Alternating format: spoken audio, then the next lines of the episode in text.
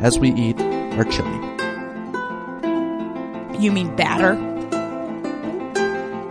Oh, you rub it on the clothes. I see. Thanks for putting that image in my mind.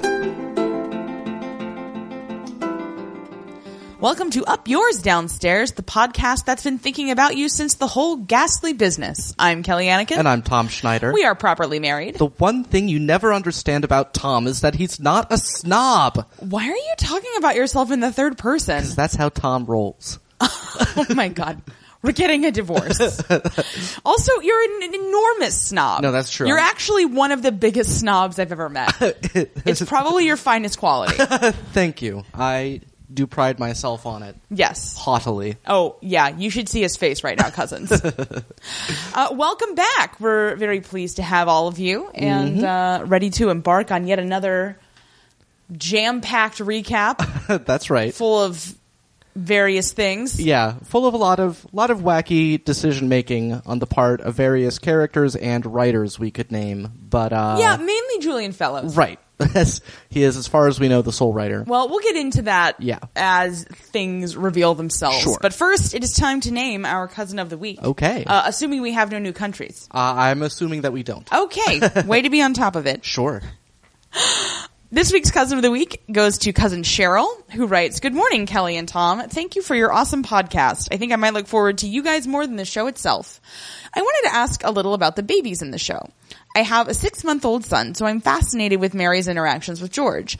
I can't imagine having the type of relationship she has with him, but I also couldn't imagine wearing something other than yoga pants when I'm at home.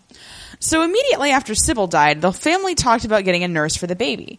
I assumed this was someone in addition to the nanny who would be an obvious addition to the household. They probably already had a nanny lined up. I figured the nurse was a wet nurse for the baby. They've never mentioned a nurse for George though, and I hope that a nurse would have said something about Nanny West. So that means George never had a nurse. How did he eat? Mary certainly isn't breastfeeding. Mainly, how could she do it in those clothes? Also, it's not very polite to sit in the small library with your boob out. I took some time out of my workday to look up Edwardian post World War I breastfeeding. Here's what I learned. Most is from an NIH website. Wet nurses started to fall out of fashion in the 19th century. By 1900, they were pretty much gone. I was surprised to find out that baby bottles were a huge factor in having a wet nurse. In the 1800s, nearly a third of all artificially fed babies died because of the bacteria buildup in the bottle slash nipple or the milk spoiling. Eventually, rubber nipples and better bottles, along with more feeding options, made wet nurses obsolete. In the 1920s, babies could be fed some sort of cow's milk based infant food stored in the icebox or in powdered form using bottles. People were understanding the importance of cleanliness and infant deaths due to spoiled milk or dirty bottles started to decline. However, breastfeeding was still the main way of feeding babies in that time. I found an awesome blog with advice from a book called Every Woman's Encyclopedia that advised women to breastfeed and even told them to avoid alcohol. Formula itself wasn't invented until the end of the 20s. It came about because cow's milk didn't have the right balance of nutrients for human babies. One example lots of babies were getting scurvy. Mothers using the cow's milk were advised to give the baby fruit juice along with the milk. Well, I couldn't find any information on breastfeeding in the aristocracy. It seems pretty easy to believe that women like Mary wouldn't nurse their babies. The clothing isn't practical. She's going on overnight trips to London without a breast pump. I don't think anyone could ever see her getting up in the middle of the night to feed the baby. I'm not writing this as a formula versus breastfeeding debate over Mary as a good mother. We are so lucky now to have formula and bottles as a safe feeding option for babies today. Anyway, I could be reading too much into the show. Julian Fellows is an older man. How much would he even know about breastfeeding? It consumes my day, so I think about it all the time. a show about Mary's clogged ducts would be much less interesting, but I would like to see how Lord Grantham would react to leaky boobs at dinner. In an interesting side note, I also found some pretty cool Edwardian nursing chairs. I didn't know this was a thing. They are typical old fashioned chairs with low seats, making it a bit more comfortable for the mom to hold her baby on her lap while nursing. If I were fancy and old fashioned, I would totally have this in my nursery.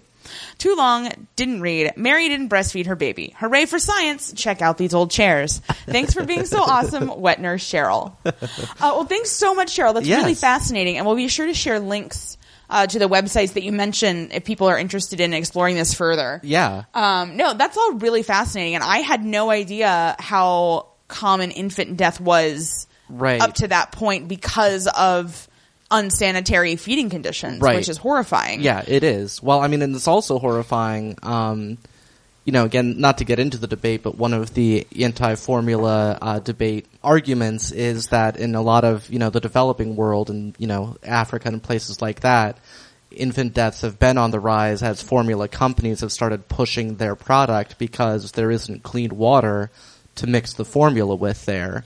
And so, um, you know, that's it's still a problem in some yeah. cases. Well, and I think you know that's not even part of the formula versus nursing debate. Well, That's about like the debate social tends- justice. It tends and to get mapped onto you know other debates. am I rolling? Yes. Listen, we also appreciate Right. cousin Cheryl your uh, very diplomatic approach because Right. that's our approach. Like, Yeah, look, we're- different different people are going to feed their kids different stuff. yeah. Yeah. And La Leche League, you just be happy that your kids are going to be so much better than everybody else. right. Eventually, through evolution, you'll uh, win the argument. yeah. Right. So you're well, fine. not if they don't vaccinate their kids. Well, that's a whole nother thing that we're not getting into. Vaccinate your kids for God's sake. Well, yes, but we're not getting into it. I don't want whooping cough. That's true. Nobody likes hooping no. except for certain cranes. Thanks, Tom. You're welcome. Uh, yeah, but that was really great. It and was, We and I just- really appreciate people kind of doing some research on their own just Yeah. because we have been wildly busy. Right. And Uh, also, th- I mean, that just as as a man like Julian Fellows, it just it had not occurred to me. I mean, either. I'm a lady with presumably fully functional boobs. One would think. We've never tried it. right. yeah. Uh, no, but I mean, you know, I think that that's what's so great about culture is that you can, you know, come into it from whatever you're going through in your regular life and, Right. and sort of, you know, spin it out from there. So. Yeah. Yeah. Congratulations, cousin Cheryl. I hope your yoga pants are fitting well these days and uh, that you're not having to wake up too frequently in the middle of the night. Indeed. So that brings us to uh, needing to wet nurse this thing through. That's right. We'll see it through. So Bates is leaving his cottage sadly, oblivious to the chirping birds that the subtitles inform us of. And upstairs at Downton, Anna is sitting in her room, just, you know, staring into space for a bit, and then she uh, starts applying makeup to cover up the bruises on her face. PTSD, man. Yeah. So yeah, this is off to an uplifting start already. Uh, and so when she comes downstairs, Bates is standing down there to greet her, and she asks why he does this every day. Every day he's always waiting because he wants to be the first to greet her every morning. Uh, she says there's no need and tries to go by, but he says that there's every need, and he's going to continue doing it until she explains what's gone wrong between them. Um, that is, you know, he says his life has been destroyed in a day, and that requires an explanation. Uh, at that point, they are interrupted by Miss Baxter, who is a person that exists now. Indeed. yes, uh, they already know her. She asks if they will help her. She says she uh, doesn't have any sockets to plug in her sewing machine in her bedroom, and the laundry room is, I guess, far away or something. And so she wanted to ask Mrs. Hughes if she could use it in the servants' hall. So Bates says, "Then ask Mrs. Hughes," and she's like, "Oh, okay." So it's like, "Why did you ask them?" She seems like a great fit for McGee as ladies' maid. They're both uh, not the sharpest tools in their respective sheds. Indeed. It would appear. That's right. However, both Anna and Bates think that the, she is nice, so that's good. Bates, however, says that because she's nice, he wonders why their friend Thomas, what he could see in her, as as we all know, Thomas is pure evil. Anna- Mm-hmm. Anybody who's anybody knows Thomas is pure evil. right. But as Anna says, you know the old saying, "There's nowt so queer as folk." what am I, Russell T Davies? like, is she gay? What's going on? Right. Well, Thomas is uh, particularly queer as folk. He really so, is. He's well, the queerest of all the folk on this show. indeed. Uh, in any case, they go on to breakfast. At breakfast, Mrs. Patmore asks Mrs. Hughes if it's all right that they're teaching Alfred to cook in the kitchen, and uh, Mrs. Hughes says to ask Carson, who's sitting right next to her. Right. So there's a lot of communication breakdowns going on below stairs. Right. It's very unclear why this is the case. Right. Well, I think it's. I think. Well, I guess it's because Mrs. Patmore is under Mrs. Hughes's jurisdiction. Well, I So don't I, even think, think Mrs. sh- Patmore is asking if it's okay for the girls to be helping Alfred.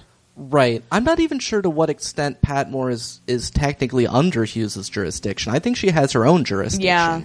Um, but I think more what it is is that I think Pat Moore knew she needed to ask Carson, but she didn't really want to because it's no, like, you know, you ask mom instead of asking dad. Yeah. You know. At any rate, Alfred has not been accepted for the test as of yet, but they are training him just in case he gets to go. And so Carson says that it's fine since Alfred is a hard worker, which I guess means that, you know, Jimmy can't can't have his gigolo lessons like he wants because he is not a hard worker. But they're accepting four new gigolos at the Ritz. Mrs. Patmore says she was just checking that she wasn't exciting a revolution. rah, rah, rah, rah, rah. the Mercia bell rings and Carson and therefore everyone else stands up and he heads out. to go see to Mercy, I assume. I think, well, it's the name of the room. I know. Quit being a smartass. I'm just being a smartass. oh my god. In McGee's room, Baxter sets McGee's breakfast tray on her lap somewhat apprehensively. She says she thinks she's remembered everything, but she will stay while McGee checks. Uh, McGee says that it looks perfect, except there's this bizarre orange substance on it. It doesn't seem to be tea at all. Um, and Baxter says that she knew that Americans often drink orange juice at breakfast, and so she thought McGee might like to, and McGee is delighted. Probably the happiest she's been since whatever the happiest moment was before she married Lord Grantham. right. Possibly that time also involved orange juice. and Shirley MacLaine. so Baxter uh, heads out as Lord Grantham comes in and says that McGee looks jovial. Uh, he- she says that Baxter has reminded her of times gone by. Times that didn't involve you. right. When she would sip her orange juice as she looked out over the rolling Ohio River. Because she's from Cincinnati. That's right. Just like me. Hooray. Where we all say luncheon. That's right. As we eat our chili. and our ice cream. right. and our ribs. now I'm hungry. I know. We should have not talked about this this early in the podcast. That's right. Cousins, do you have any food? Can you send it to our house? If so, we want you to do that. right. Uh, Lord Grantham tells McGee that he has been summoned to the library by Branston and Mary. They apparently have some idea they want to discuss. McGee hopes that they won't fight about it, and Lord Grantham is like, "Well, I, can I promise that when I don't even know what the idea is?" But McGee is just strung out on orange juice. She doesn't. She's walking on orange juice. Whoa. She's walking on orange juice. Whoa. She's walking on orange juice. And don't it feel nice?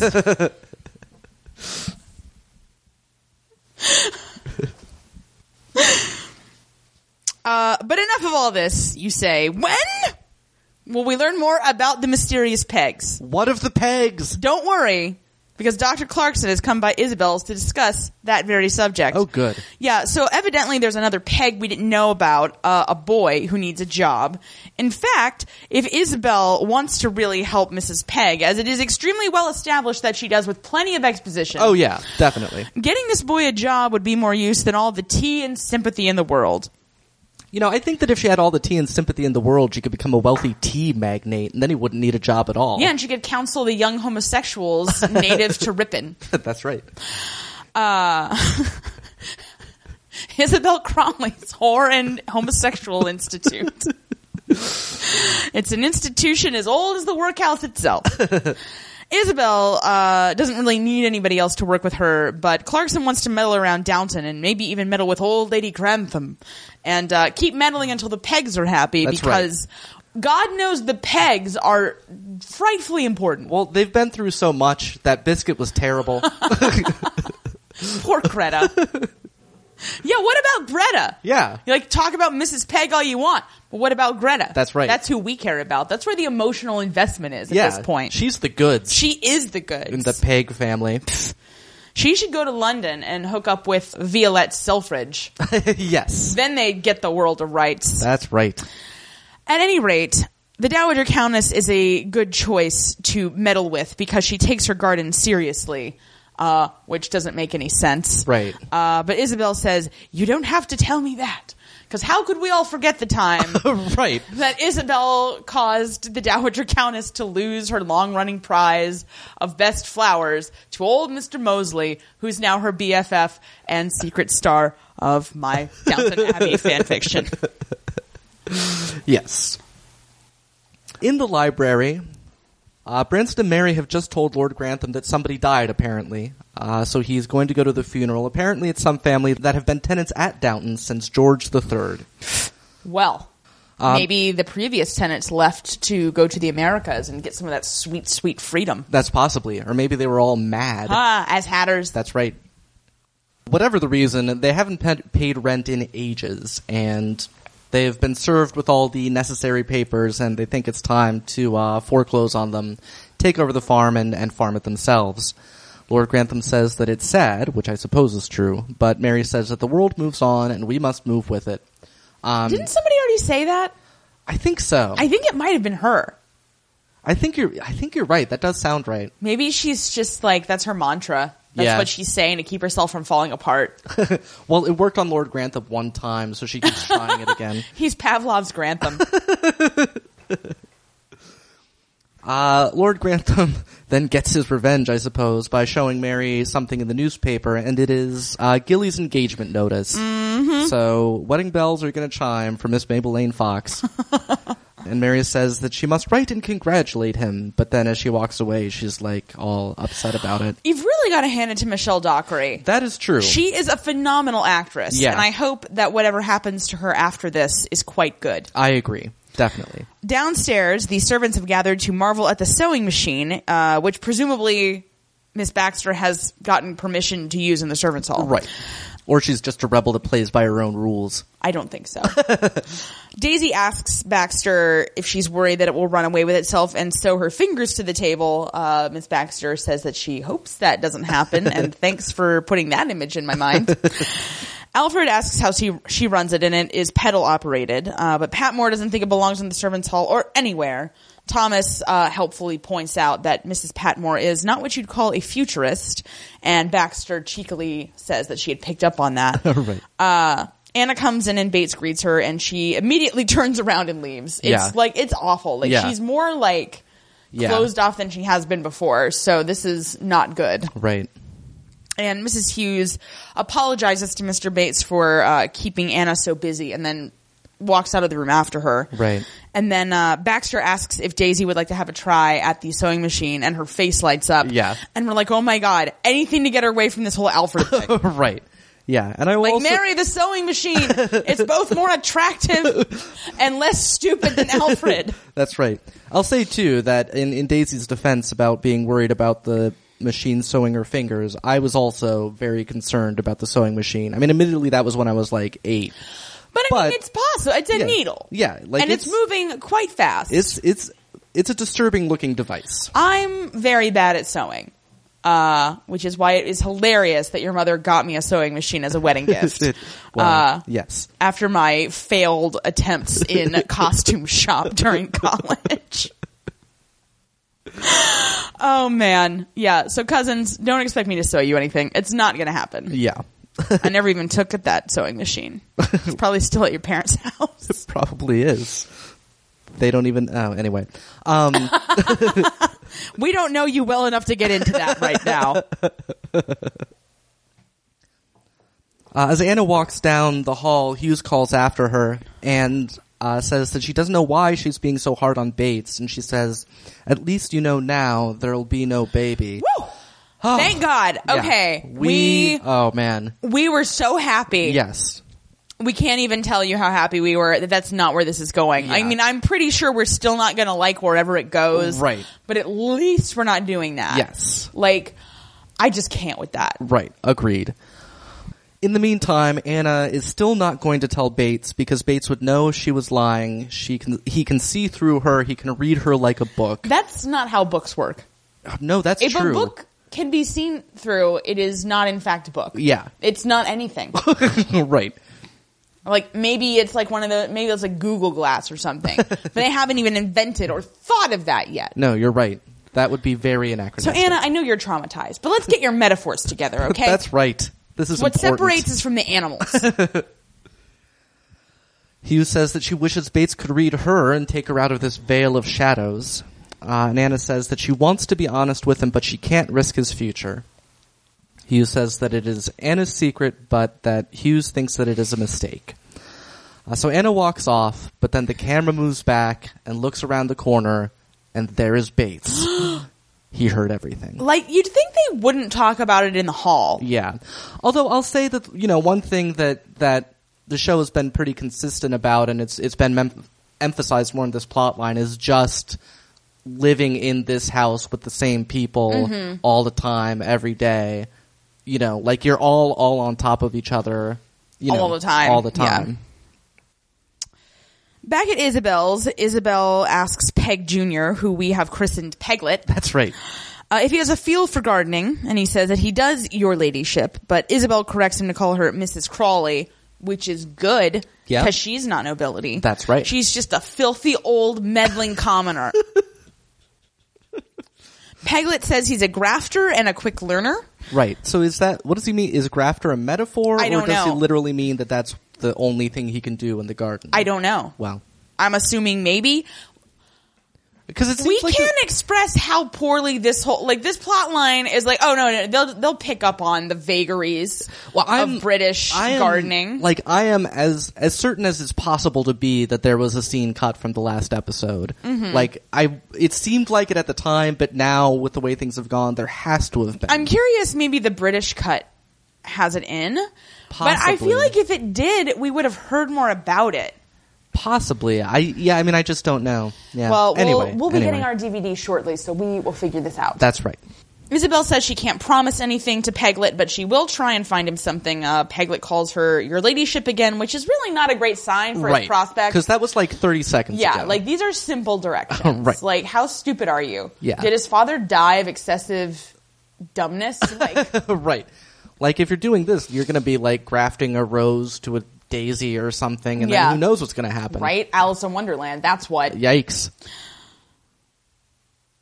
So then Isabel brings for a servant who comes in, but it's a guy. But like, she Right. was she lying to Molesley? Right. Was she just like, I want a butler, but I don't want you? But I'm sick of looking at your face. Right, but like Yeah. also like any male servant, doesn't he automatically get upgraded to butler? Right. If his job is showing people in and out and he's the only one around? Right. Or is it just like is it like a like you know, mega footman like somehow there's this Yeah. Yeah, I, I mean, yeah. Footman first class. Yeah, we have I- no idea. Yeah. Uh, so whatever that guy's deal is, he Yeah. shows Peglet out, and Isabel says that Peglet will be disappointed by how ordinary she, Isabel, is. Right. Like, hasn't he already been? He kept trying to call you your ladyship, and Right. you had to keep correcting him. Like, Yeah, like That ship is sailed. right. I mean, also, his name is Peglet. I think he's pretty disappointed already. Right. And he's not going to be in your household. Like I, are you really pl- planning to see that much Her of him? meddling knows no bounds.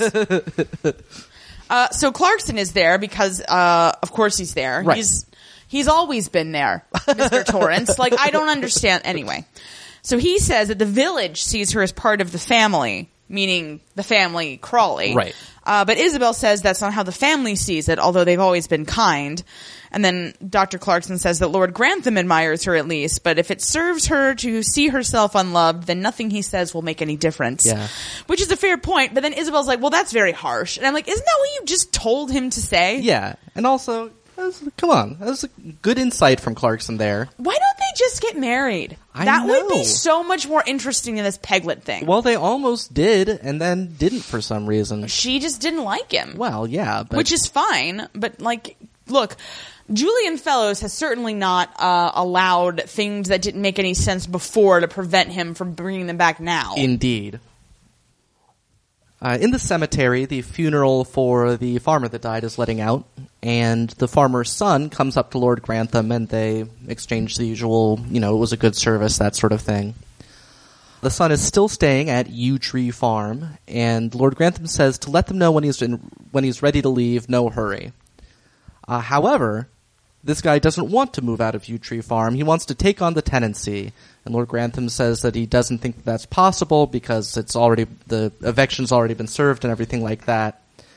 Uh, the son says, "So you want to farm it yourself?" Somewhat accusatorily, and Lord Grantham you mean this own that I this land that I own outright? that you your father did not pay rent on. And Lord Grantham says, "Mr. Drew, it's no good painting me as Simon Legree." Uh, I don't think he knows who Simon Legree is because Simon Legree was actually a slave trader, Well. uh, an overseer, and uh, that is not what's going on here. right. The Uh, Like Mm. the, Simon Legree did not own the land, Right. That little like you the know sins uh, of Simon Legree Topsy or whatever lived on. were not, you know, uh, uh, overzealous evictions. yeah, Like, that's he was he was genociding people, right. That was- Primarily, that was, more the issue. Yeah. Maybe he's thinking of Simon Le Bon, the notorious slum farmer. Could be. In any case, Lord Grantham says that they gave Drew's father a long time to get straight, and th- even when it was clear that he, wa- that he wasn't going to, they let it go since he was dying. They weren't going to kick him out while he was dying. Um, but Drew says that his father never told him that there was problems with the rent, and he would have tried to help him. And that they farmed yew trees since the Napoleonic Wars, which at first I thought was after George III, but then I looked it up. George III reigned for 60 years. Wow. Which is pretty impressive for somebody who was barking mad. Well, you know, honestly, if you're that crazy, you probably don't have a lot of stress and your heart is like really healthy. yeah, that's true. and he says that surely that's got to mean something. And of course, to Lord Grantham, it definitely does mean something. Wait a minute. Something that shouldn't mean something to me should mean something to me? You're hired. Oh, right. I love it when people talk about George III. uh, so he, he agrees that to let uh, Drew come and make his pitch in the library the next morning, but he doesn't think it will help. I just want to point out that the Drews live on Yew Tree Farm. They sure do. Ugh. Dr. Seuss's nightmare. They tried to I- call it Drew Tree Farm, but they got in trouble for uppityness. Yeah, I I don't like this plot line. Like I guess I'm just enough of a fiscal conservative to be like, uh, look, suck it, guy. right. I'm more sympathetic than you are, but I Well, think but it's you more. know what? Honestly, at no point in the several times we watched the episode had I heard the thing about how his father hadn't told him that he was in difficulty. Yeah. So that does change yeah. it a bit. It changes it a bit. Now, what I would also say is the the point of it for Lord Grantham is that his, you know, his whole way of thinking about the unearned privileges that he was born into Mm-hmm. is that they come with responsibilities. That he is, you know, the the sort of father of the whole, you know, estate. And Right. it, it's in his care as a, a temporary trust Mm-hmm. and not as something that he owns per se. So that's you know that's what it's about. I mean, it's it's not quite the same thing as as you know just some piece of land that you bought. True. True You Tree Farm. Down in the kitchen, Daisy is teaching Alfred how to cook, and Mrs. Patmore says something smells good. Alfred is making tarts with an egg and cheese filling. Uh, I believe these are called quiches. Uh, on the contrary, apparently, Yeah, Mrs. Patmore says they're called bouchées de fromage. right. I think that's how you pronounce that. Yeah, it's Mrs. close enough. Patmore has much better French pronunciation than me. Yes, indeed. Uh, so they could be tonight's savory if they turn out well. And Alfred goes off to fetch the eggs, and Patmore compliments Daisy, uh, who says it's very hard helping him to leave, which we all understand. But also, Daisy, Jesus, yeah, get with that sewing machine. Yeah. It'll give you the greatest pleasure you've ever known. anyway, Patmore says that it's just as it should be. Now that he's decided to go, she's being a good friend. Yeah. Alfred comes back and Daisy tells him that they'll add egg and cheese to the white sauce if Patmore doesn't mind, and she doesn't. She says you can help him enrich the bechamel. and it just I you know I think it was completely unintentional, but it just came off as like this weirdly suggestive like enrich the bechamel, eh? Huh? Huh? That I should remember that because now I want to write some sort of like Top Chef inspired fan fiction. Well, with then, uh, Tom Colicchio enriching his bechamel all over Padma's face.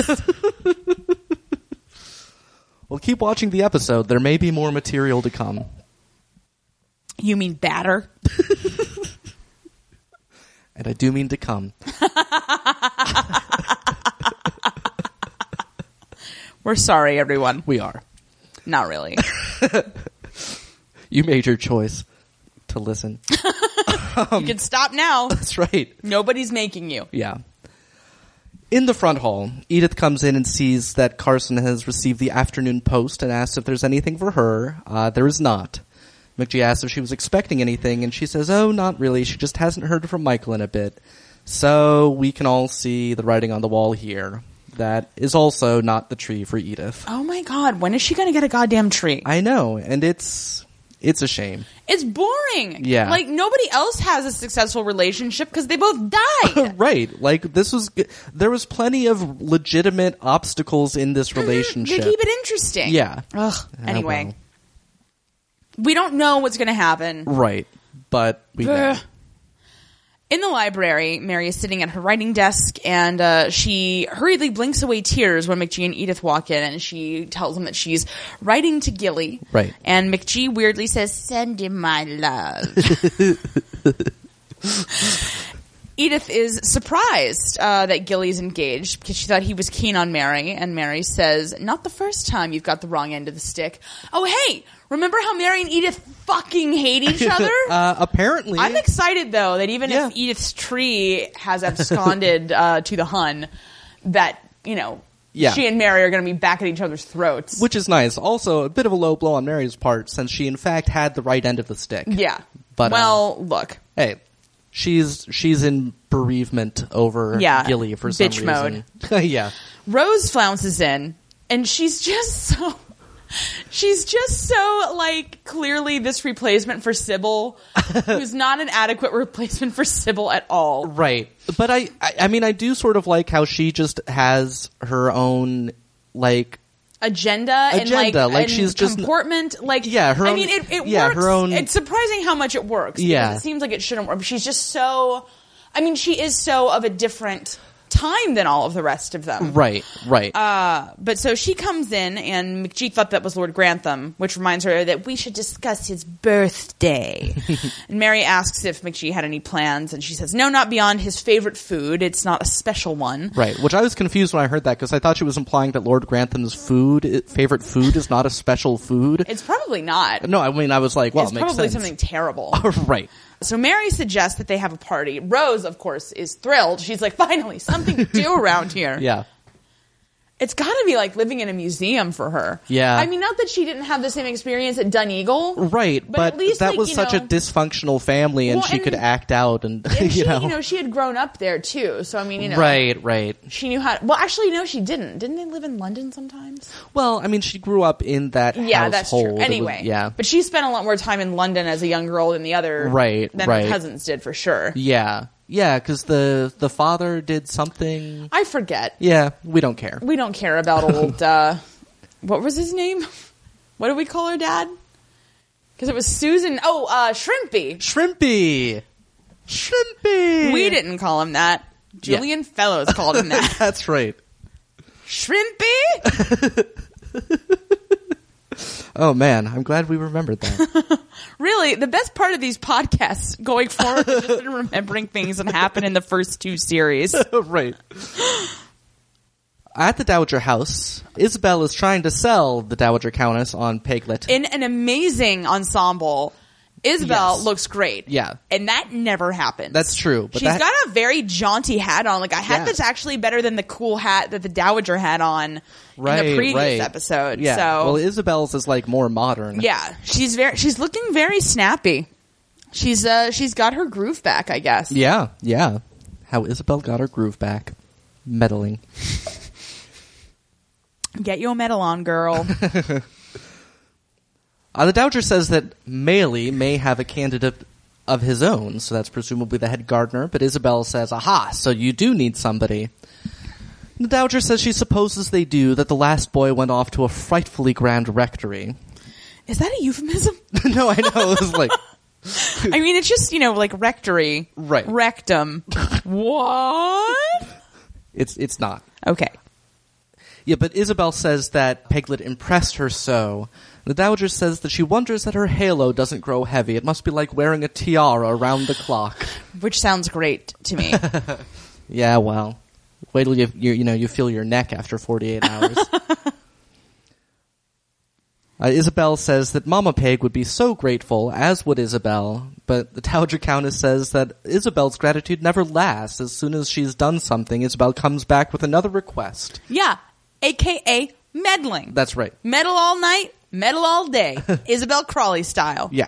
Isabel doesn't even respond to that and just keeps, you know, meddling away. And finally, the Dowager gives in, but says that he'd better turn out to be everything Isabel says he is. Uh, y'all strap in, because you know what happens. What? Babies, Babies! both of the babies. Uh, Oh my gosh, Um, finally! right?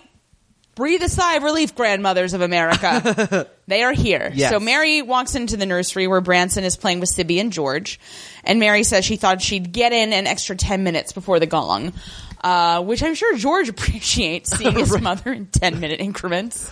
That's, uh, that's the way they did it. I man. know. Anyway, Yeah. Branson says that Sibby told him there's going to be a hurricane. Yeah. And Mary says, in Yorkshire.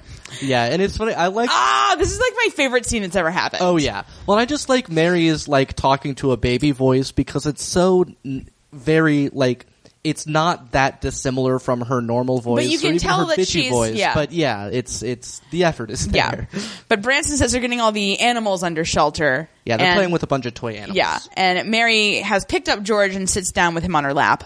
She asks where Nanny is. Good question. right. Branson says she's getting some clothes from the far flung laundry we've heard so much about. Yeah.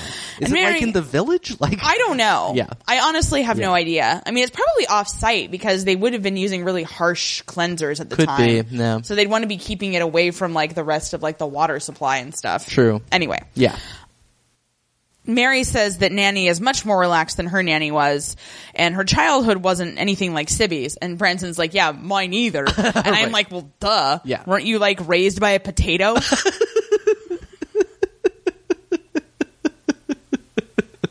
That's how the Irish do. right. Then at your first communion, you fry them up into hash browns and you have a nice meal.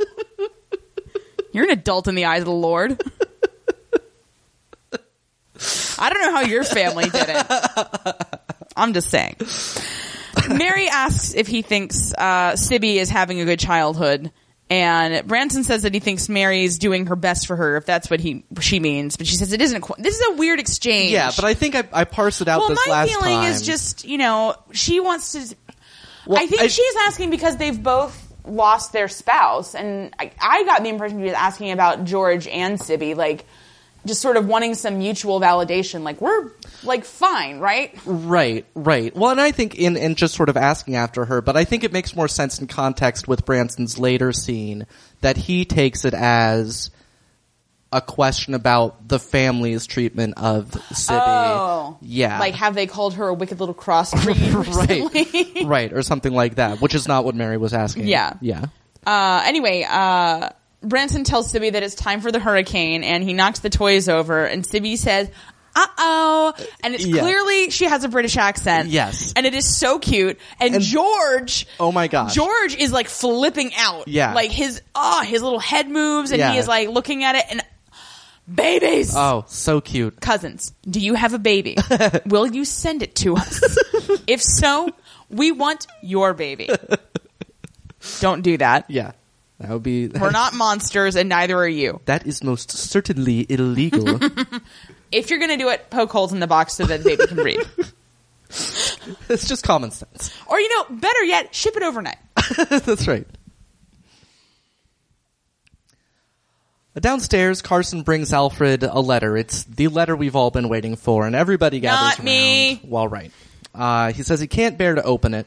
What so a bitch. Patmore takes it, and of course, they are going to give him the test. I mean, after all, we wouldn't have spent all this screen time on something if it wasn't actually going to end up working out. Uh, I'm sorry. Are you familiar with Julian Fellows? Are you familiar with Gilly? And the recent unpleasantness thereupon. I am. uh, however, the test is the day after tomorrow. The letter had been lost in the mail for a few days. Oh, man. Somebody called Jake Gyllenhaal. But Bates uh, says that Alfred will be fine. He knows his stuff. Patmore agrees. Daisy also agrees, however reluctantly. Uh, Anna comes in, and Jimmy Kent fills her in on the whole doings.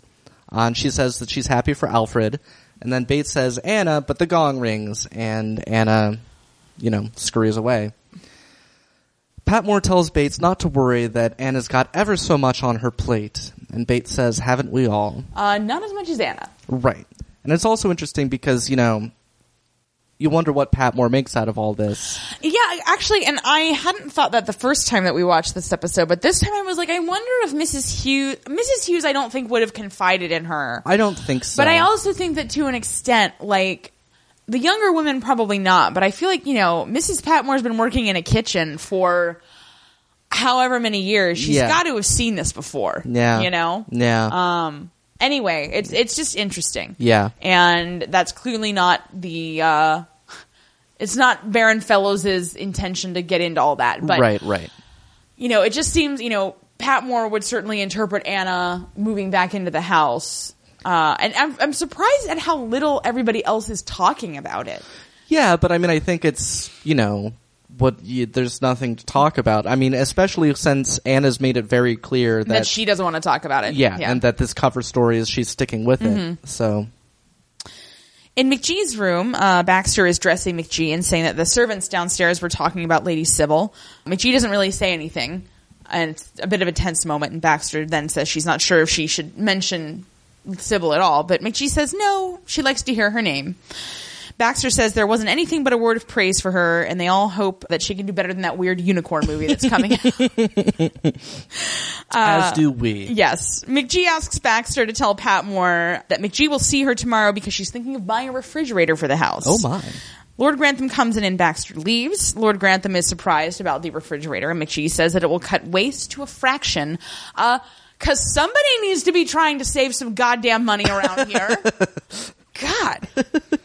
Lord Grantham asks how Baxter's working out and McGee says splendidly. Yes. I mean, they do seem to be getting along very well. Yeah. Uh, Miss Baxter does not appear to be appreciably evil. Right. Which is not, you know, Yeah, she- Oh, definitely an upgrade from, you know, the bangs of Miss O'Brien and the witch face Oh, that's right. of uh, That witch.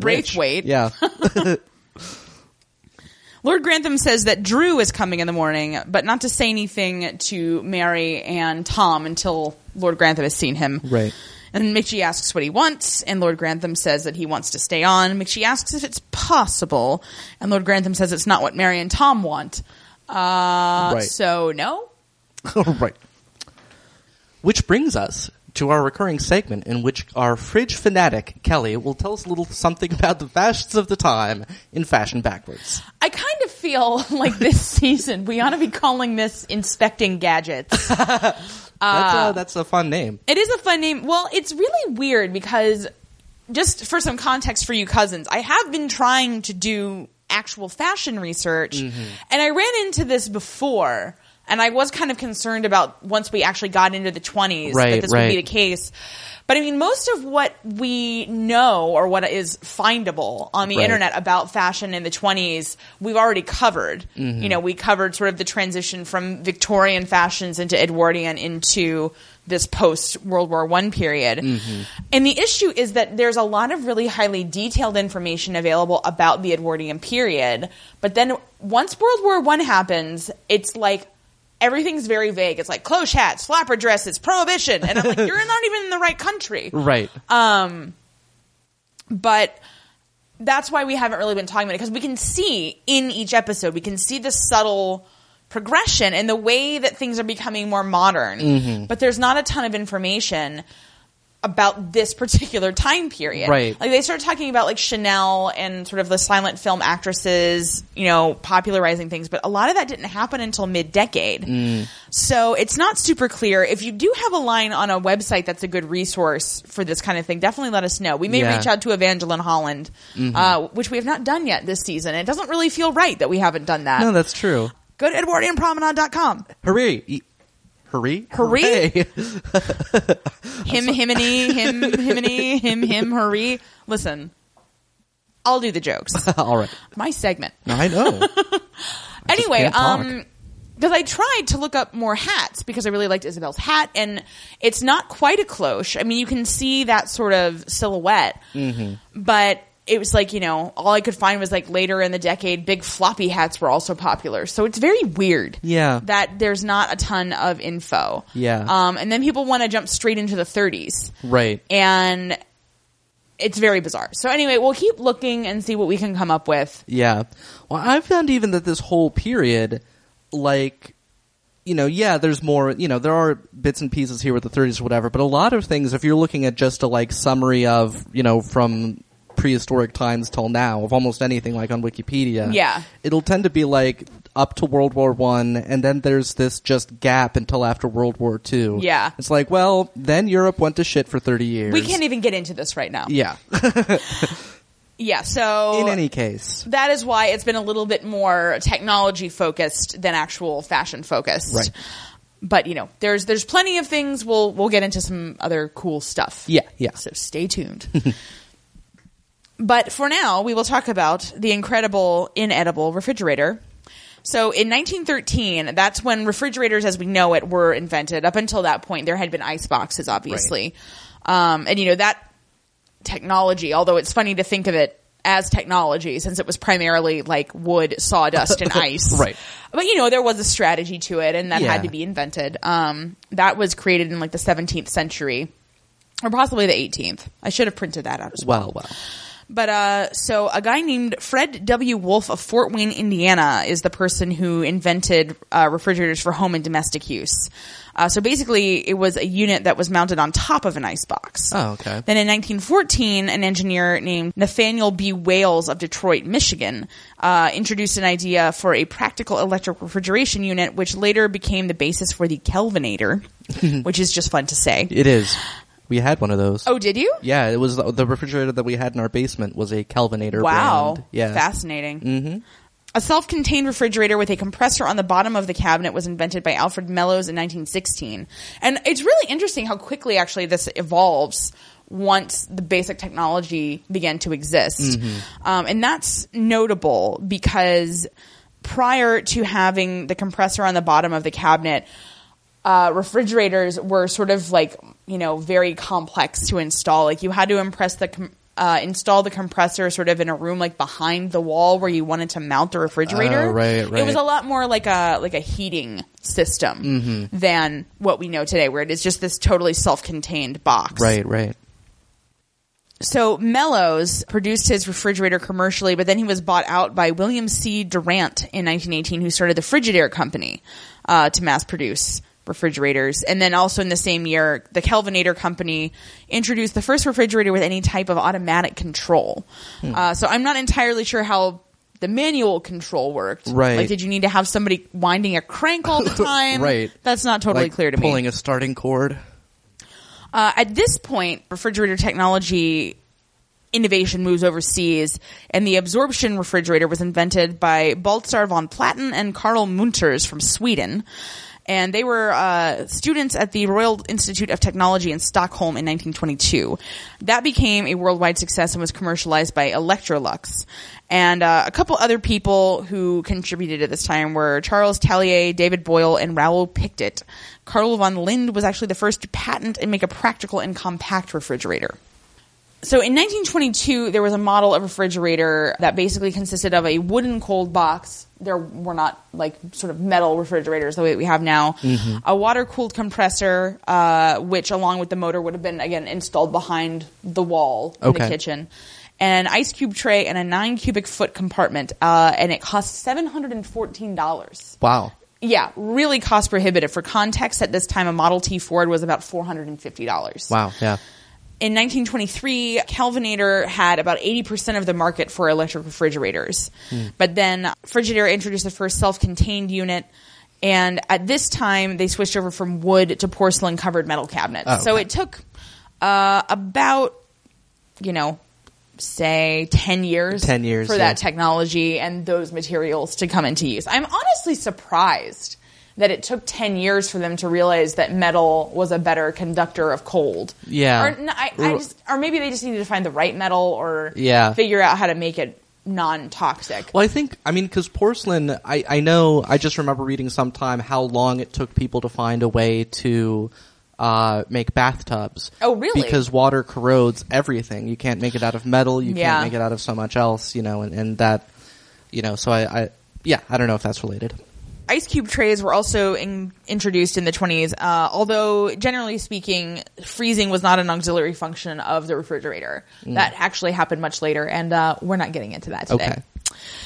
So the first refrigerator to actually see widespread use in homes was the General Electric monitor top introduced in 1927 and it was uh, called that because it resembled the gun turret on the ironclad warship USS Monitor of the 1860s. Like deep cut marketing department. like, I just they've got the top mind in this flush economic boom time. And they're like, all right, see, we've got this new refrigerator, see, and we've got to make sure it makes a splash. What are we going to call it?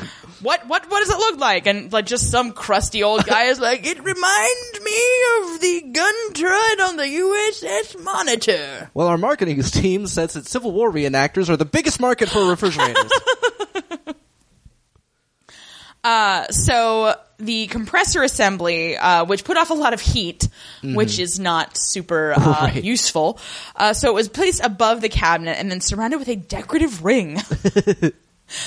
Jack Donaghy probably loves this story. uh, and they produced over a million units, and uh, as the refrigerating medium, aka the sort of gas Uh-huh. uh, or fluid that cooled artificially, they used either sulfur dioxide, which is corrosive to the eyes and may cause loss of vision, painful skin burns and lesions, or methyl fomate, which is highly flammable, harmful to the eyes, and toxic if inhaled or ingested right. Uh, apparently if these are still around they're still functional but they cannot be legally recharged with the original refrigerants if they leak or break down it's unbelievable No. because they figured out what uh, cfcs were in uh, you know what the 80s the 70s and 80s they were like oh shit this stuff is Right. destroying the environment Yeah. but just you know refrigerators were death traps Yeah. for so much of their existence it's unbelievable Yeah. um, they would also sometimes use ammonia as the cooling agent, which uh, is horrible Yeah. as well. so in the 1920s, uh, surprise, surprise, a bunch of fatal accidents in both the home and the workplace uh, prompted researchers at General Motors and DuPont to look at alternative refrigerants. And uh, Thomas Midgley, who is an engineer at General Motors Frigidaire division, is the person who actually developed chlorofluorocarbon, CFC. Yeah. And uh, they were very stable. They were chemically inert, non toxic, and non flammable to humans, not to the ozone layer. But then uh, DuPont actually was the chemi- chemical company that would produce it for them, and they patented under the name Freon. Right. Uh, so everybody was patting themselves on the back until the 80s when they realized that Yeah. they were destroying the planet. Uh, Yeah. Which, to Um, be fair, is I mean is one of the more excusable failures of the chemical industry to me. That's true. Because at the time, like, did they even know about the ozone layer yet? Like, yeah. So uh, apparently, they still haven't really solved that problem, Mm. but uh, hydrofluorocarbons are what we use now. Mm. Uh, I don't really know what that means, Nor do I. nor does this Wikipedia article. so, just a little bit more info. This is going a little bit into the future, but I think it's interesting because uh the introduction of Freon. You know, I would assume that consumers were like, "Oh, hey, uh, these things won't kill us anymore," and I'm tired of having salmonella poisoning. Right. Uh, so the refrigerator market was huge in the 30s, and uh, separate freezers also became common. And the popular term for freezers in the 40s were the deep freeze, ah. which sounds very sexy. um, but they didn't really go into mass production until after World War II, and then obviously the huge manufacturing boom in the 50s and 60s uh, saw things like automatic defrosting, automatic ice making, and uh, refrigerators became vastly more efficient in the 70s and 80s despite all of the problems with uh, CFCs and everything like that. Frozen foods uh, actually didn't occur until General Foods heiress Marjorie Merriweather Post, then wife of Joseph E. Davies, United States ambassador to the Soviet Union. Oh. Uh, she deployed commercial grade freezers in Spazo House, the U.S. Embassy in Moscow, in advance of the Davies arrival. and uh, they were afraid of the Soviet Union's food processing safety standards, so they just completely stocked the freezers uh, with products from the Bird's Eye unit. You can actually still buy Bird's Eye Right, frozen right. Uh, vegetables, but basically they were able then to you know entertain very lavishly uh, when things were out of season. It's not giving me a date on this. Hmm. I'm sure we could probably find out. Well, sometime between 1919 and uh, 1989. Right. So.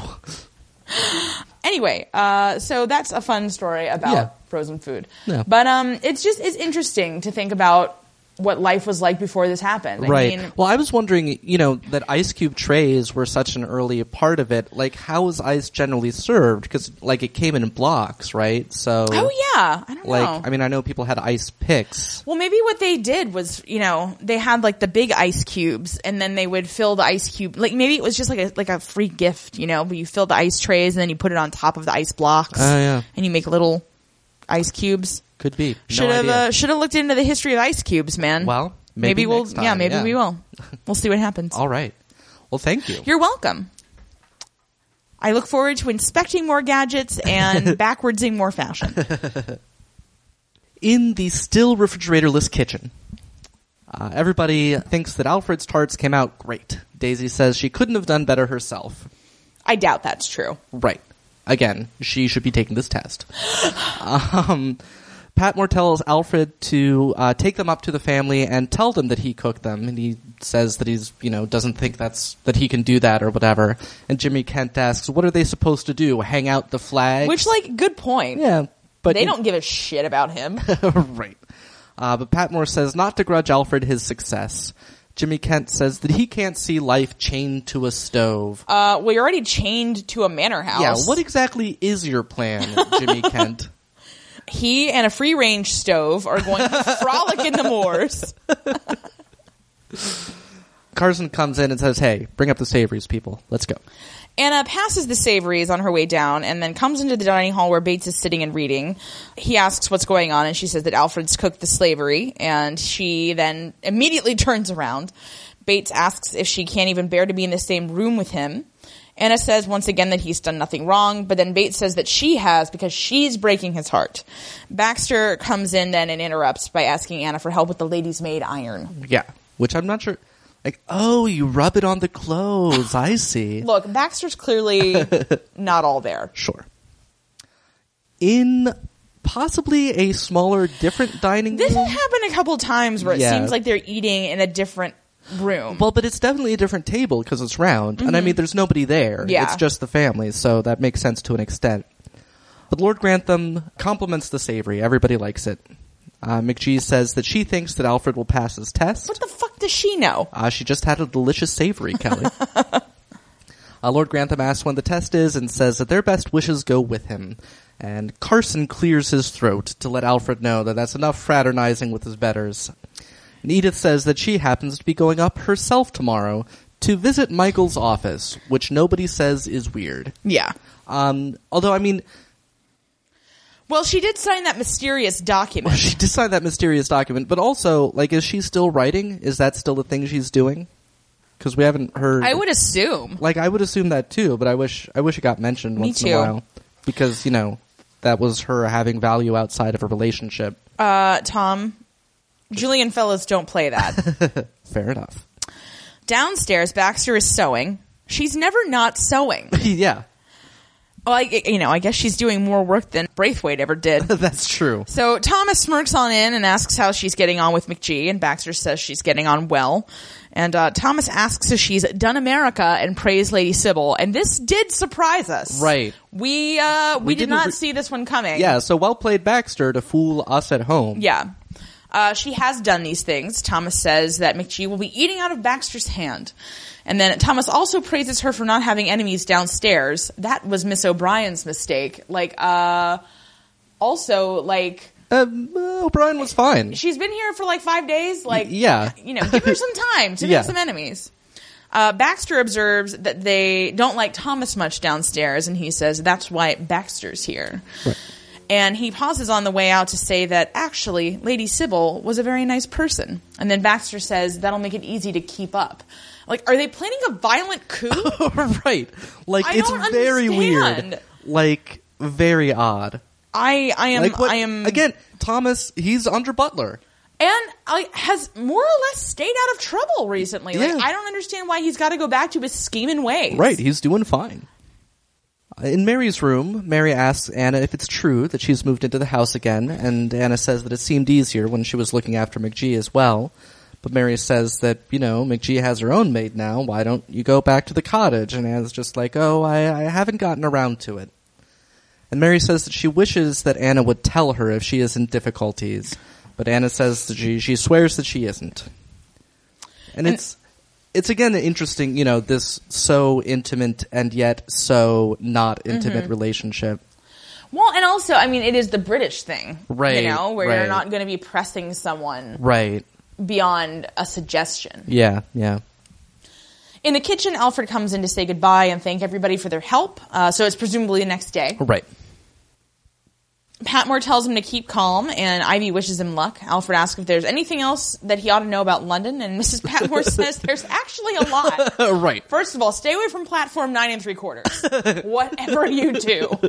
Yeah, and if anybody asks you to sign anything, for God's sake, read it. Yeah. Carson says there's no time for all that, though, and heads out with Alfred. Mrs. Patmore tells the maid that when McGee comes down, she doesn't want any back chat. I don't think they give her much back chat. Right. And, like, they certainly know better than to give her back chat in front of McGee. Right. Like, I look, think- Izzy may be dumber than a post, but she Right. at least knows that much. yeah. so McGee should see everything in order. And I like this side of Mrs. Patmore. Yeah. And just her really taking pride in what she does. I mean, really, she seems like the most career oriented woman on the show. Yeah, yeah. Uh, just because we almost never get to see her doing anything else. Right, right. Except for that time when that weirdo was trying to bone her. well, And we all agreed that this is where she belongs. yes. Daisy asks what happened to her apron. Uh, apparently, Patmore tore it without realizing, and Thomas comes in as Patmore's fretting that her other apron's in the again laundry Right. that is so very far away. Uh, right. It'll take weeks to get it back. But uh, Thomas tells her that hey, Baxter will sort out your apron. Well, hooray. Uh, out front, Edith uh, is heading out to the car, and Carson asks if she minds that Alfred uh, will ride in the front of the car as he is taking the same train, and of course, she's fine with that.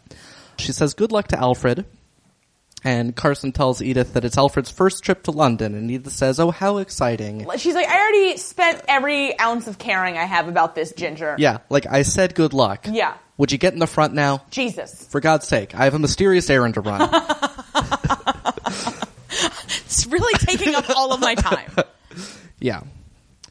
Yeah, Edith says it's exciting, and Alfred says that's one word for it, and Carson scowls at Alfred. appropriate. Like just Yeah. shut up, idiot. Yeah. God, they're letting you go. Yeah.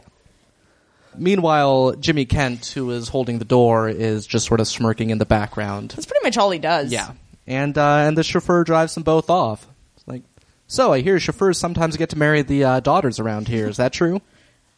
Yes. I've got my eye on Lady Edith, if you must know. Oh, she's here. In the I thought library. the other one was Edith.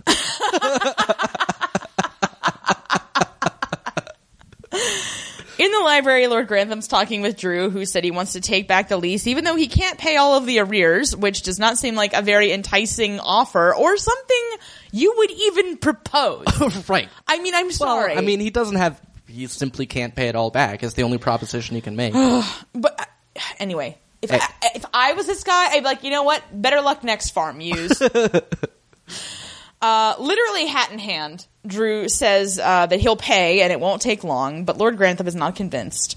Drew is very conspicuously wearing his black mourning armband. Indeed I he just is. don't like the cut of this guy's jib. Nah. I feel like he's very smarmy, and I think that he's very entitled. no, I And I think it's more. I think that's you know just a choice of the actor. I But, think- like, I think so, I don't too. trust this guy. Yeah. And yeah. I don't know if this is an ongoing thing or what. Right, right. I trust him less than Peglet. uh, anyway, he says that he's a Yorkshireman and this is where he belongs. It's like, oh, then where you been at? Yeah. When your dad was dying and also Yeah. not paying rent. Were you at Yew Tree Farm? If not, you were presumably somewhere else in Yorkshire, which is a fairly big county. yeah. Anyway, so he says that uh, his family has worked this land in partnership with the Crawleys for more than a century, and the partnership line really hits home. Yeah, Lord Grantham's like, oh, Partnership? You mean I'm involved? yes. Lord Grantham feels that they should be in partnership with all their tenants, which is an awfully socialistic type view to take. Drew asks, then will you let me come home? Ugh, I hate this. I know. Lord Grantham says he'll see what he can do. Drew says he'll be at the farm, uh, which you don't own. so he starts to leave, but then Lord Grantham stops him and he says that he would prefer to report that Drew will pay all the arrears and he will lend him the difference, even though it will be at least 50 pounds. Like, I don't understand how this helps anyone. Well, it doesn't. It doesn't help the. I mean, it doesn't help the estate per se, but Mm-hmm. it's the the difference is that it's coming out of Lord Grantham's sort of personal money, and Mary and Tom don't have to know about it. Oh, I see. Okay. That makes some sense. yeah, yeah. Uh, Drew says that Lord Grantham won't regret it, and Lord Grantham says that he doesn't think he will either, because if there's one thing he's learned, it's that he's aces at financial decision making. That's right. It's been proven again and again. My memento disease is acting up again. Remember all that money I made in the railroad game? Lord Sammy Jenkins for you, sir. Splendid. Send him it. Carrie Ann Moss, what are you doing here? Uh, Carson stops in Hughes's parlor to ask if she thinks that young Alfred might really pass this test, and she says that judging by Patmore's reports, it is likely that he will pass it. This has given Carson an idea. They will soon be short a footman, and Molesley is short of a reason for continuing to be on this show. So, Why don't they just do a web series, The Adventures of Molesley and Young Peglet? they can go around getting into wacky adventures. right. Molesley screws things up, and then Peglet gets him out of it. Yeah, or like set something on fire. right. I don't know what he does, but Yeah, we, we don't know his deal yet. they could graft onto each other and be the world's ugliest Siamese twins. They could do the freak show circuit. Oh man. Downton Freak Show, bring it on. That would be more dignified than what Molesley has been doing this season. That's a really good point. anyway, uh, Hughes wonders if Molesley would agree to taking a footman's position, and Carson's like, Psh, what, what, what, what, what, what, of course he would. Um, and he knows that he's right, so whatever. Ugh, this is so stupid. Also, I love how they're all like making predictions about Alfred passing this test. And like, do you know the chef who's judging it personally? Right, Have you all or- ever been to the Ritz? The level of competition, like how many people are involved, what's their background. This is like when somebody from like, you know, a small town like Winnetka gets on like Top Chef for like a minute and then they just spend a whole episode crying and get sent home unceremoniously. Yeah. Or, uh, I mean, really, it seems more like American Idol to me. Yeah, that's true. Yeah. The rank amateurism of it. In the main dining room, because Isabel and the Dowager Countess are there now, so I guess that makes sense. Yeah, yeah. Uh, Mary says that Lord Grantham might have consulted them before giving Drew a free farm, Right. Which uh, we heartily agree with. Lord Grantham says he only said that they'd think about it, but Mary says it sounds as if he's come to a decision. Uh, Lord Grantham says, "If we don't respect our past, we'll find it harder to build our future." And that that line, it just I was like that. Julian Fellows just gave himself the day off after he came up with that. He was like, "That's the best thing I've ever written." Come, Isis. Except he doesn't actually have a dog. No, He just he just says that. he whenever walks he's- around with one of those invisible dog leashes and imagines its butt in front of him. the Dowager Countess asks where Lord Grantham read that, and he says he made it up and he was proud of it. Yes. The Dowager Countess thinks it's too good, and they certainly don't want a poet in the family. Uh, or an Irish journalist. Like, think how awful that would be. right. It would be a real come down for them. Isabel asks if it would be so bad to have a poet, but the Dowager Countess says the only poet peer she is familiar with is Lord Byron, and we all know how that went. Yeah, which annoyed me the first time I heard it because I was like, uh, "Lord Tennyson." England's poet laureate during most of the Dowager's lifetime, but then I realized that she means a hereditary peer. Yeah. And Tennyson was just ennobled for his poetry. You mean some jumped up scribbler? right. It- precisely. Well, speaking of things that are jumped up, it's time for our other recurring segment with our very favorite, ironic, Oh, Byronic guy. hey, it's Tom Repeats History. Okay. Uh, I'm also stretching it a little bit as what I'm discussing today has nothing to do with the current time period that we're in, but Byron was mentioned and Be By- careful. They're going to start wanting Jane Austen again. Ah, yikes. No. Find a different podcast. They already have. They've moved on. Yeah, we're their Wickham of podcasts. You heard it here first. The Wickham of podcast. That's right. I'll take it. But yeah, and Byron was just ridiculously fascinating, which I sort of had an idea of, but when I went into looking into it, I mean, we could literally do an hour long podcast just about the wacky adventures of Lord Byron. And that's not even getting into Arcadia, Right. So, which he's not actually in. I, I know, but it's I'm a very just fine telling people play. in case they haven't seen it. yeah, th- that they should. You should all go see Arcadia. I can't believe they haven't made that into a movie yet. yeah. It's a bit odd. It would be like when they tried to adapt Possession because that didn't go well at all. Yeah, that's true. those split time period Yeah. things are really hard to pull off. Yeah, indeed. Even with uh, what's her name, who played Elizabeth Bennet, uh, Jennifer Ailey. Right, right, yeah. So, Lord Byron was the son of Mad Jack Byron and the grandson of Foul Weather Jack Byron. So, So a really even keel family. right. Look, I mean, and everybody, like, all the branches of the Byron family were nuts. um, Mad Jack ran off with a married heiress, uh, ran off with her to France, uh, and eventually she got married. She bolted. she did bolt and she eventually divorced and, and married him had a few daughters uh, but then died uh, his he then at that point because he was he I believe gambling but just in general sp- uh, spent all his money as soon as he got it um, and so once he lost the four thousand a year income that his first wife had had he needed to marry another rich person real quick and he found Catherine Gordon who was a wealthy heiress and actually descended uh, directly from James the First of Scotland. Ooh, yeah. Um, and she had a lot of money. She uh, he actually had to take her name when they got married because she was basically the last of the Gordon line, and they didn't want the name to die out. So he became uh, Mad Jack Byron Gordon Um, and got married and spent all of her money, and I mean all of it. Sold her castle, like How does this even happen? completely cleaned her How out. is that even possible? well, you know, once once once the man gets married, he owns everything. Ew. I know. Gross. But yeah, uh, so that happened, and and they had Lord Byron, um, and when he was two, they moved to Aberdeen because they had not much to live on at that point. And at this point, the his parents hated each other; they could not live in the same house. uh, well, that's generally what happens when somebody sells a castle without asking. Right. And neither of them seem to be at all like good, likable people in any way. I mean, yes, he spent all her money, but she also seems to have been terrible in her own ways. Um, they tried living on different houses on the same street for a while to see if they could make that work, but eventually no. I just like it that they gave it the old Right. Rivera Kahlo try. right. Uh, but it didn't work, and, and Mad Jack went off to live with his sister in France, uh, and, and did for the rest of his life. Um, and that was when Byron was pretty young at that point. So Catherine and Lord Byron, what even was his name? Like, I don't know what his given name was. Uh, All I can think about is Percy Shelley for some reason. Right, and I'm pretty sure exactly. that's not it. right. Though he'll be coming into this later. Um, but they Oh, both, right, because they were dicks.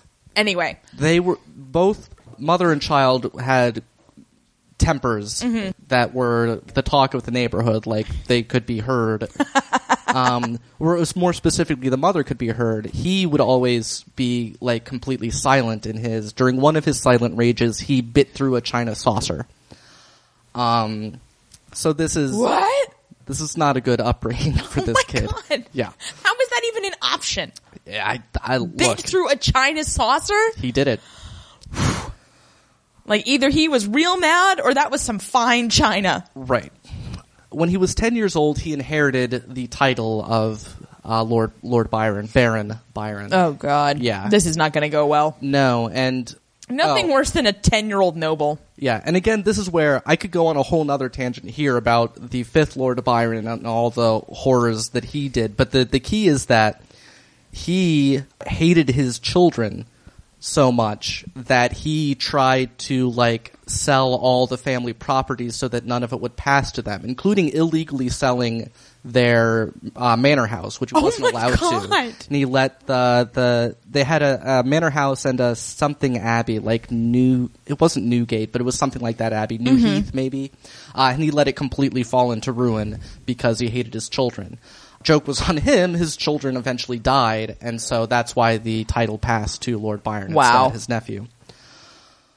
So yeah, so he went off to live near this ruined abbey, which is partly, you know, a lot of his sort of gothicness was inspired by the ruined abbey that he grew up near. Um, he had a nurse who would give him religion lessons, beat him during them, and then send him off into a dark room uh, to think about it. So that also probably Did she at least give him a stack of China saucers? I, I it was not recorded.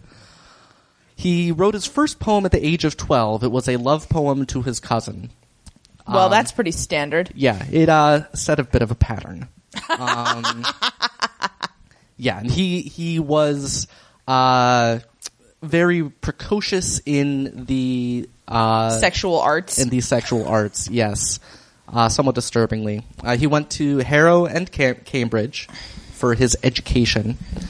Uh, and at the age of 18, he had his first published work called Fugitive Pieces, although shortly after he published it, he recalled and burned it, as many of the poems were rather racy and seemed to injure his reputation. Uh, he then. which was really sterling up to that point. Right. Well, nobody knew much about him yet. Uh, he published Hours of Idleness. That was his next work. Uh, it got a very savage review, which prompted him to write a uh, satirical retort uh, about his critics that uh, got them so mad, and it was about the whole profession of criticism in general, that he was challenged to several duels. Although in later years, it was said that it became a point of honor to be the subject of one of his attacks in that way once he was a big, big shot. He then wrote Child Herald. That was his big breakout hit. Like it was hugely popular. He didn't think much of it, but it struck a chord and that that really made his name. He was he was a big deal from then on. He went on the grand tour from 1809 to 1811 as, you know, young nobility did. Although since at the time most of Europe was under Napoleon's, you know, iron fist, he didn't uh, he took a less traditional tour that was mainly centered around the Mediterranean and the Eastern Mediterranean. Although there was some With those filthy Italians. Yes. And according to uh, letters that some of his, compa- his his peers wrote at the time, they seem to think that he went there partly in the hopes of having some homosexual experiences. He, he very much was bisexual, although he you know never really admitted it. So he was a real Lord Byron. yes, yes, he was. I'm really sorry. Yeah. I mean, I'm not. But oh my god, how could you not? Right. Um, you know, it's difficult to tell exactly, you know, there's, so, he had a lot of relationships that may or may not have been homosexual because it was, actually, the impression I got was that it was fairly recently that it became, like it had always been, you know, wrong. Everybody had always hated, you Mm-hmm. know, gay sex, but I feel like it had, it had sort of become a much more, uh, Demonized. yeah, demonized or like, yeah, somehow it was It more, became more of a focus. Yeah, like I when think- like when they were passing like Doma and stuff, and like, right, don't ask, right. don't tell. yeah, that kind of thing. there was, there was a particular backlash Just at that society time. decided all of Yeah. a sudden that this was like the worst thing. Yeah. He had, again, one of these, you know, intimate relationships in Athens with a 14 year old boy who was teaching him Italian. And Oh, uh, Ugh. also fell madly in love with a 12 year old girl. Ew. And reportedly, although this was very poorly sourced, reportedly offered her parents 500 pounds for her to go off with him. That's not much. I Uh, mean, even like adjusted for Jesus yeah. Christ. Yeah. Ugh. Look, he. What a horrible person. A very horrible person. He's I mean, like I'll the Woody say, Allen of his day. Yeah, I mean, I'll say he was clearly, you know, both genetics and environment fucked him Mm-hmm. up. Clearly, uh, he had just as much trouble holding on to money as any of his other relations. Although, at by this point, he had so much coming in with his poetry that Right. he was, you know, able to pretty much generally keep afloat.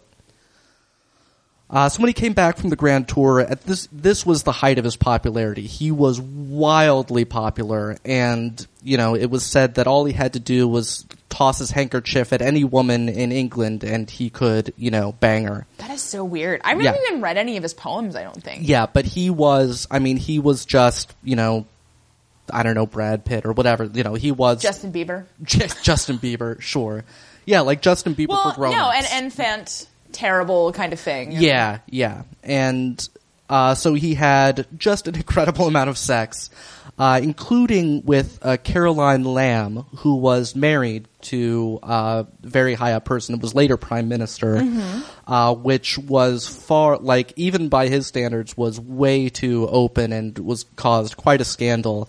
Uh, but also, she was way more into him than he was into her. And, Yeah, like, that's never totally good. after that he broke it off, totally like stalked him. Yeah, that's gross. Yeah, it was it was troubling. Boy, it must have been interesting for him to be the less crazy one for a change. yeah. yeah, and he he seems to have tried to he seems to have gotten sick of this whole thing, and, and he tried to get away with it by uh, marrying a very like you know buttoned down conservative Mm-hmm. woman, Annabella Milbank.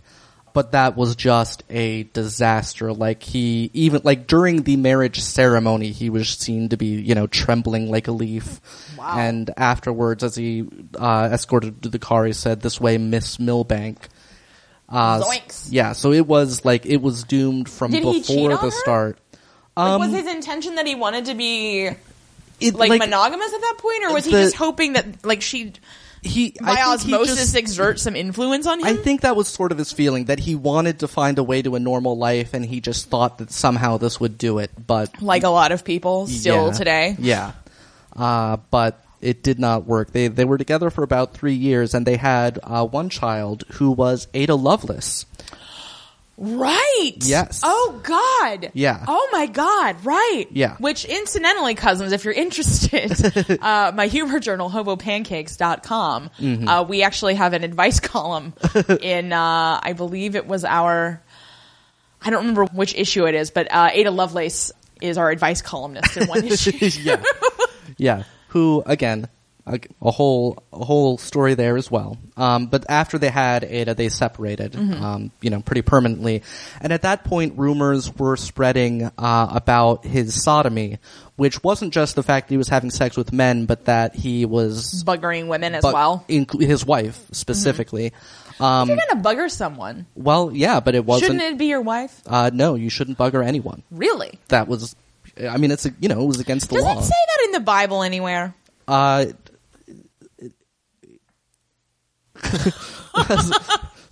Cousins. look, Kelly. Do you it's- read the Bible? God made Adam and Eve, not Adam and Eve's butthole.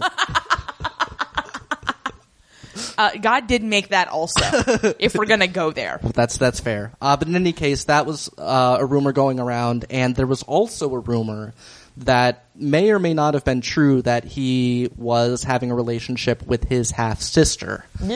Yeah, who they had not really known each other um, as children, but. still, ugh. yeah, he certainly had a close relationship with her, and it certainly may not have been that. That's nobody knows for sure.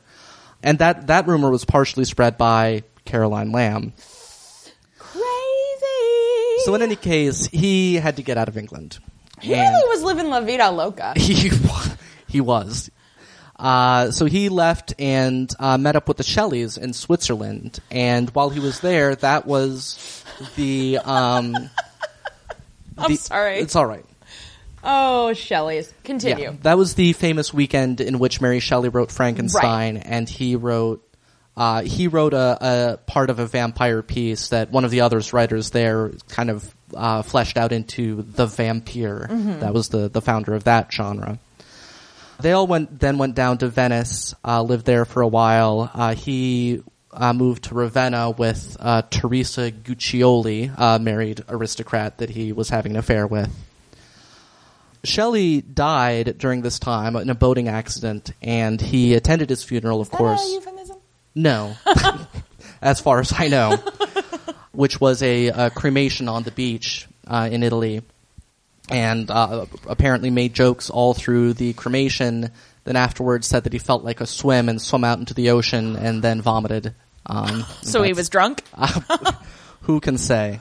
Um, and in 1823, he uh, again really looking for meaning in his life, and he he did. And this is something I didn't get into because it's not as scandalous, but he really had an affinity for the culture of the whole region around the Eastern Mediterranean. Uh, he was very into the Armenian culture and language. Uh, he translated things into Armenian. He loved it, um, and all sorts of things like that. So at any point, I wonder if the Kardashians are Byron fans. it's hard to say. Um, but at this point, It's very Kanye Westian. Yeah. So he was he was looking for something to do at this point that that would be more meaningful, and so he joined the Greek War of Independence that was going on at the time against the Ottoman Empire.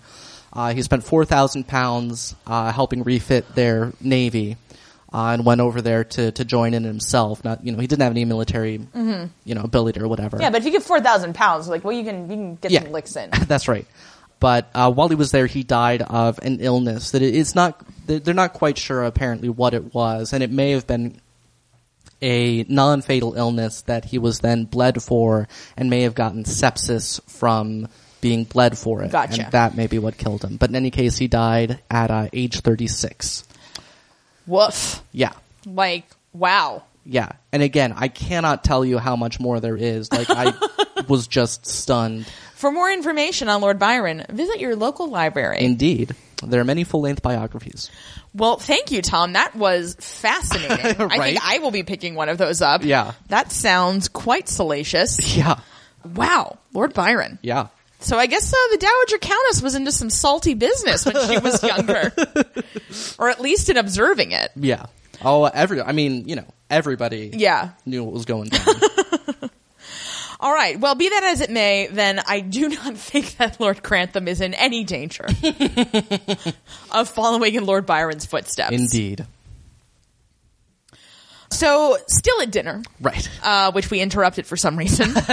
Lord Grantham says that it's only fair to let Drew stay on since he wants to repay his debt, and he likes how he talked about partnership. We know. right. Isabel likes it as well, and the Dowager Countess calls her the Queen of the Rebels and thanks her for that. It's not very. I don't know. She's not very like Boudicca like to me. But, yeah. Well, also, like, rebels generally aren't into the monarchy. Right. That's generally why they're rebels. Mary thinks that Drew has no right to, you know, kind of renege on this whole thing, this eviction notice. But Right. McGee thinks he has a moral right. And Branson, even though he wants that farm. Yes, because he says it's right in the middle of all their land, and so it's like a hole in their Mm-hmm. Yeah. their plans. Uh, but he says he's on the farmer's side because he suddenly remembered that he was a socialist before. right. I feel like between last episode and this one, Lord Grantham just went back and You watched. mean Julian Fellows? Right. Julian Fellows went back and watched all the previous episodes. yeah, yeah, yeah. oh yeah, Branson's a socialist, and oh, but Mar- Mary and Edith hate each other. Yeah. I totally forgotten. this is great stuff. You know, I'm not even going to rewrite the episodes before this. I think it, it holds up. Uh, so Lord Grantham says that they'll talk it over for a day or two, and then Mary can decide, you know, what to tell Drew. Basically, Yeah. Anna is down in the boot room. Is she ever not in the boot room? Not in this episode. No. Well, she seems to be doing the same thing to the same shoe throughout this episode. So she's just pretending to work. Yeah, or she's got some sort of like OCD post traumatic thing Yeah. going on. Bates comes in with his own boot business uh, and says that it is strange standing next to her in silence uh, because he loves her and he thinks that they should be able to talk about what's going on. But Anna won't. She just says that she doesn't even respond really. She just says, I'm going into Ripon. If anybody asks, I'll be back before the gong. It's uh Yeah. like these scenes are like totally heartbreaking. Yeah. Even though I kind of don't think that Brendan Coyle is up to the emotional involvement that some of them require. Yeah. But it's just awful. And I It mean, is. you know, we're very lucky because this isn't, you know, never happened to us that one of Right. us had a problem that we couldn't talk to the other one about. Yeah, And, you but- know, spoiler alert, we kind of think that's pretty vital to a marriage. Right. But, you know, y'all may be different. We don't know your lives. Yeah. But and you God, can it's still, yeah. terrible. Still feel for him. so Baxter is fixing uh, Mrs. Patmore's apron in the servants' hall, and uh, Mrs. Patmore says she gets dizzy just watching, but that the apron, uh, when it's done, is better than when she bought it, which I doubt. right. I doubt it had a seam where there's no seam. And she thanks Baxter. Uh, Thomas comes in to say that McGee's coming down, but then tells Baxter that Mrs. Patmore is roped to the chariot of her weird campaign to get everyone to like her. Which Right. again, That's- isn't this just what normal people do to make friends? Right. Like, Thomas, I'm beginning to see why maybe you don't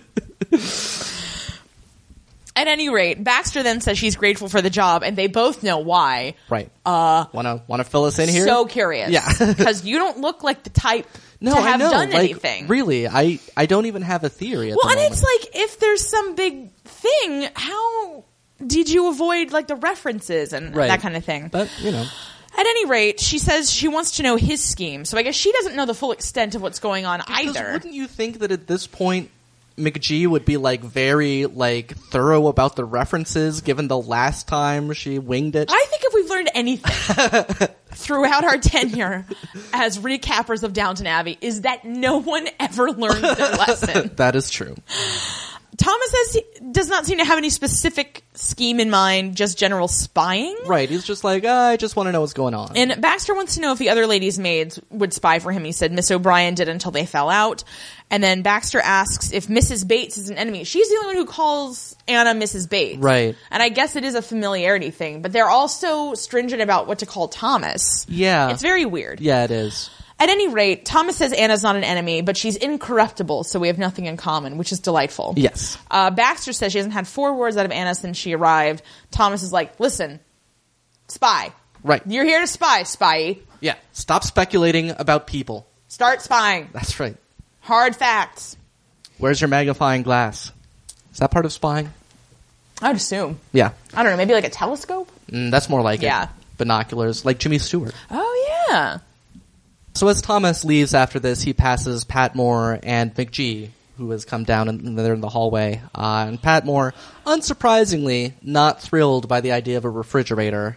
But McGee explains that it's more efficient than an icebox and they won't need ice And delivered. I know this was odd because Mrs. Patmore is like, but we'll still have the newspapers delivered and and the groceries and all sorts. And I'm like, yes, Yeah, but none aren't- of those things is ice. Right. And none of those things can be replaced by a refrigerator. Right. Like The those are refri- all The refrigerator cannot print out the daily newspaper. what? Why has no one invented? well, I guess it's kind of too late now. Yeah.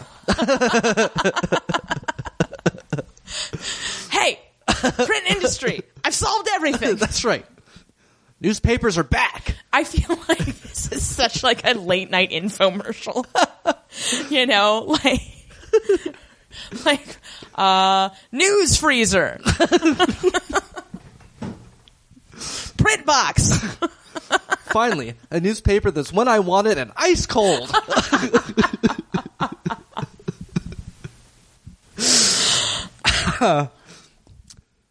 but until that's invented, uh, P- McGee asks Patmore if there's any aspect of the modern age that she can accept without resistance. And Patmore kind of looks around a little bit and says that she wouldn't mind getting rid of her corset. We almost gave her the uh, Gibson girl just for her line reading on this. It's Yeah. so great. Yeah. And I wanted to be like, you know, a lot of people are getting rid of them when yeah. they could. Well, I think she. I mean, I think. I mean, I would assume sort of that McGee's like, great refrigerator, no, No corset, corset. done. We got this. Gladly, You yeah. got it. You got it, lady. It's like I never see you. I don't care what you wear. In the Dower Garden, the Dowager Countess is telling Peglet to do everything Maylie tells him. He Yes. says he will. Isabel is there and says that John, I guess that's Peglet, right. is keen to learn and Peglet agrees that he is keen to learn. Yeah. He is just repeating things that rich people are saying to him at this point. Right. The Dowager Countess tells him that he owes his place to Isabel and that wars have been waged with less fervor than uh, Isabel has pressed for this. Isabel Right. hopes that they win this one. And then as they walk off, Isabel tells the Dowager Countess that sh- the Dowager Countess cares about these things as much as Isabel does, but the Dowager Countess can't even get through this without laughing and says, nobody cares about anything as much as you do. And there's straight up like just five seconds of Maggie Smith just laughing at her own joke. That's right. It's amazing. Yeah. Also, we see uh, Maley like well in the background of And this. he's like, I bloody well did have me own candidate. That's right. He does not seem excited at all. I would not be excited about Peglet Yeah. with his lack of backstory. That's right, And 'cause- his dumb, stupid face. Yeah, because as as they're walking off, Pate goes up to Maley and Maley hands him like this big stick. it's like here, here's this stick. poke all of the flowers. If any of them fall off, uh, collect them. Don't bother me. In the kitchen, Ivy and Patmore are speculating that Alfred will do well at this test, and Daisy is, you know, moody because she knows he'll do well and then he'll leave. Good. Right. Uh, Patmore says that she should be glad for him. So the same conversation as the last five times. um, Jimmy Kent pops in to ask what it was that McGee wanted, and Patmore says more gadgets to waste their money and my time, but nothing can stop her dragging us into the new age. If you'd been listening, Mrs. Patmore, you would have heard that this is actually going to save you both time and money. Yes. So shut the F up. right. We see Edith's face uh, through the window of a moving car in London. Uh, she says, This is it. And the cab pulls up at Dr. T. Goldman's office. Dun dun dun. Well, we were spared one pregnancy storyline, Right. presumably for another. Oh, come because on. no woman ever goes to a doctor in Engl- or in London on this show unless she's knocked up or having difficulty conceiving. She could have syphilis. That would be way more interesting, Right. But I do not think they're going to go that No, far. I don't either. Ah, did Lord Byron get any kind of horrible uh, STDs? Uh, You'd think he would have had to. you would think he would have had to, but not th- not that I read about. Bummer. Yeah. Well, I mean, he died at 36. That's Like, true. They might have still been developing.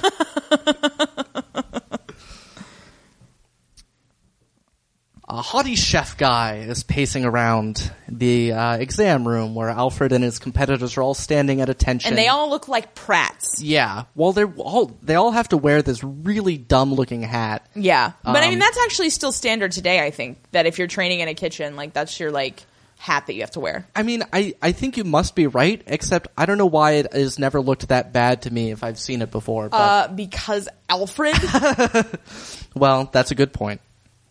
Uh, anyway, this haughty guy is Arsène Avignon, sous chef at the Ritz, and he says that they will be making four dishes, and then asks two random trivia questions about vichyssoise, and then is like, okay, you all have your instructions. Oh, and he asks them both to Alfred, and he cannot answer either one. And then he says, okay, you've all got your instructions, go ahead. I was like, were those two yeah, random was that questions? part of the quiz? that like, you only asked one person part of this. Like it's very weird. it's like it is a tradition in France that we always ask the tallest candidate two questions. it brings us bon chance. In the library, Carson announces Mr. Napier to Mary. Whoa! what? Mary is super excited. He really did go back and watch the old episode. I know. He's like, I wonder if this chap's got any paying work. so Napier comes in and uh, tells Mary that he's got some work on a government thing, which has taken him to Yorkshire. He was in Thirsk, again, in Russia, when he suddenly thought, why not take a chance? Mary is seriously like losing her shit. we have not She- seen her this happy in ages. Yeah, like ever. Like this, she. I mean, she can barely control herself. And so she rings for tea and says she'll tell her parents. And then Napier says while they're still alone that he's been thinking about her since the whole ghastly business.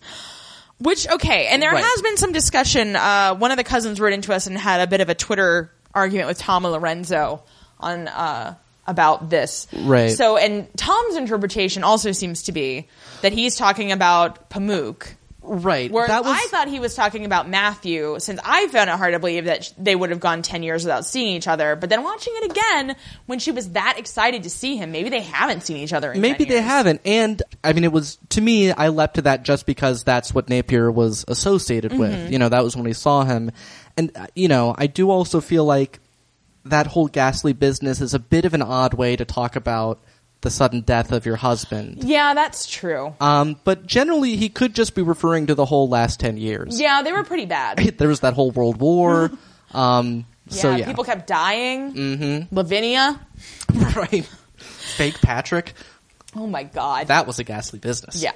anyway, Mary's glad uh, that he's there, and Napier says it's lovely to see Mary looking so lovely. Mm-hmm. So, uh, and this was not publicized. He was not put in the ring as one of these like suitors for her, Right. So I don't feel like this is going to go anywhere, like most plots on this show, Right. I mean, that's always a safe bet, but at the same time, like, he seems to be into her, and she was. And he's way more attractive than I remember him being. Maybe it's Yeah. just because he was next to Mr. Pamuk all the time. Before. That's true. And Mr. Pamuk was smoking. He was.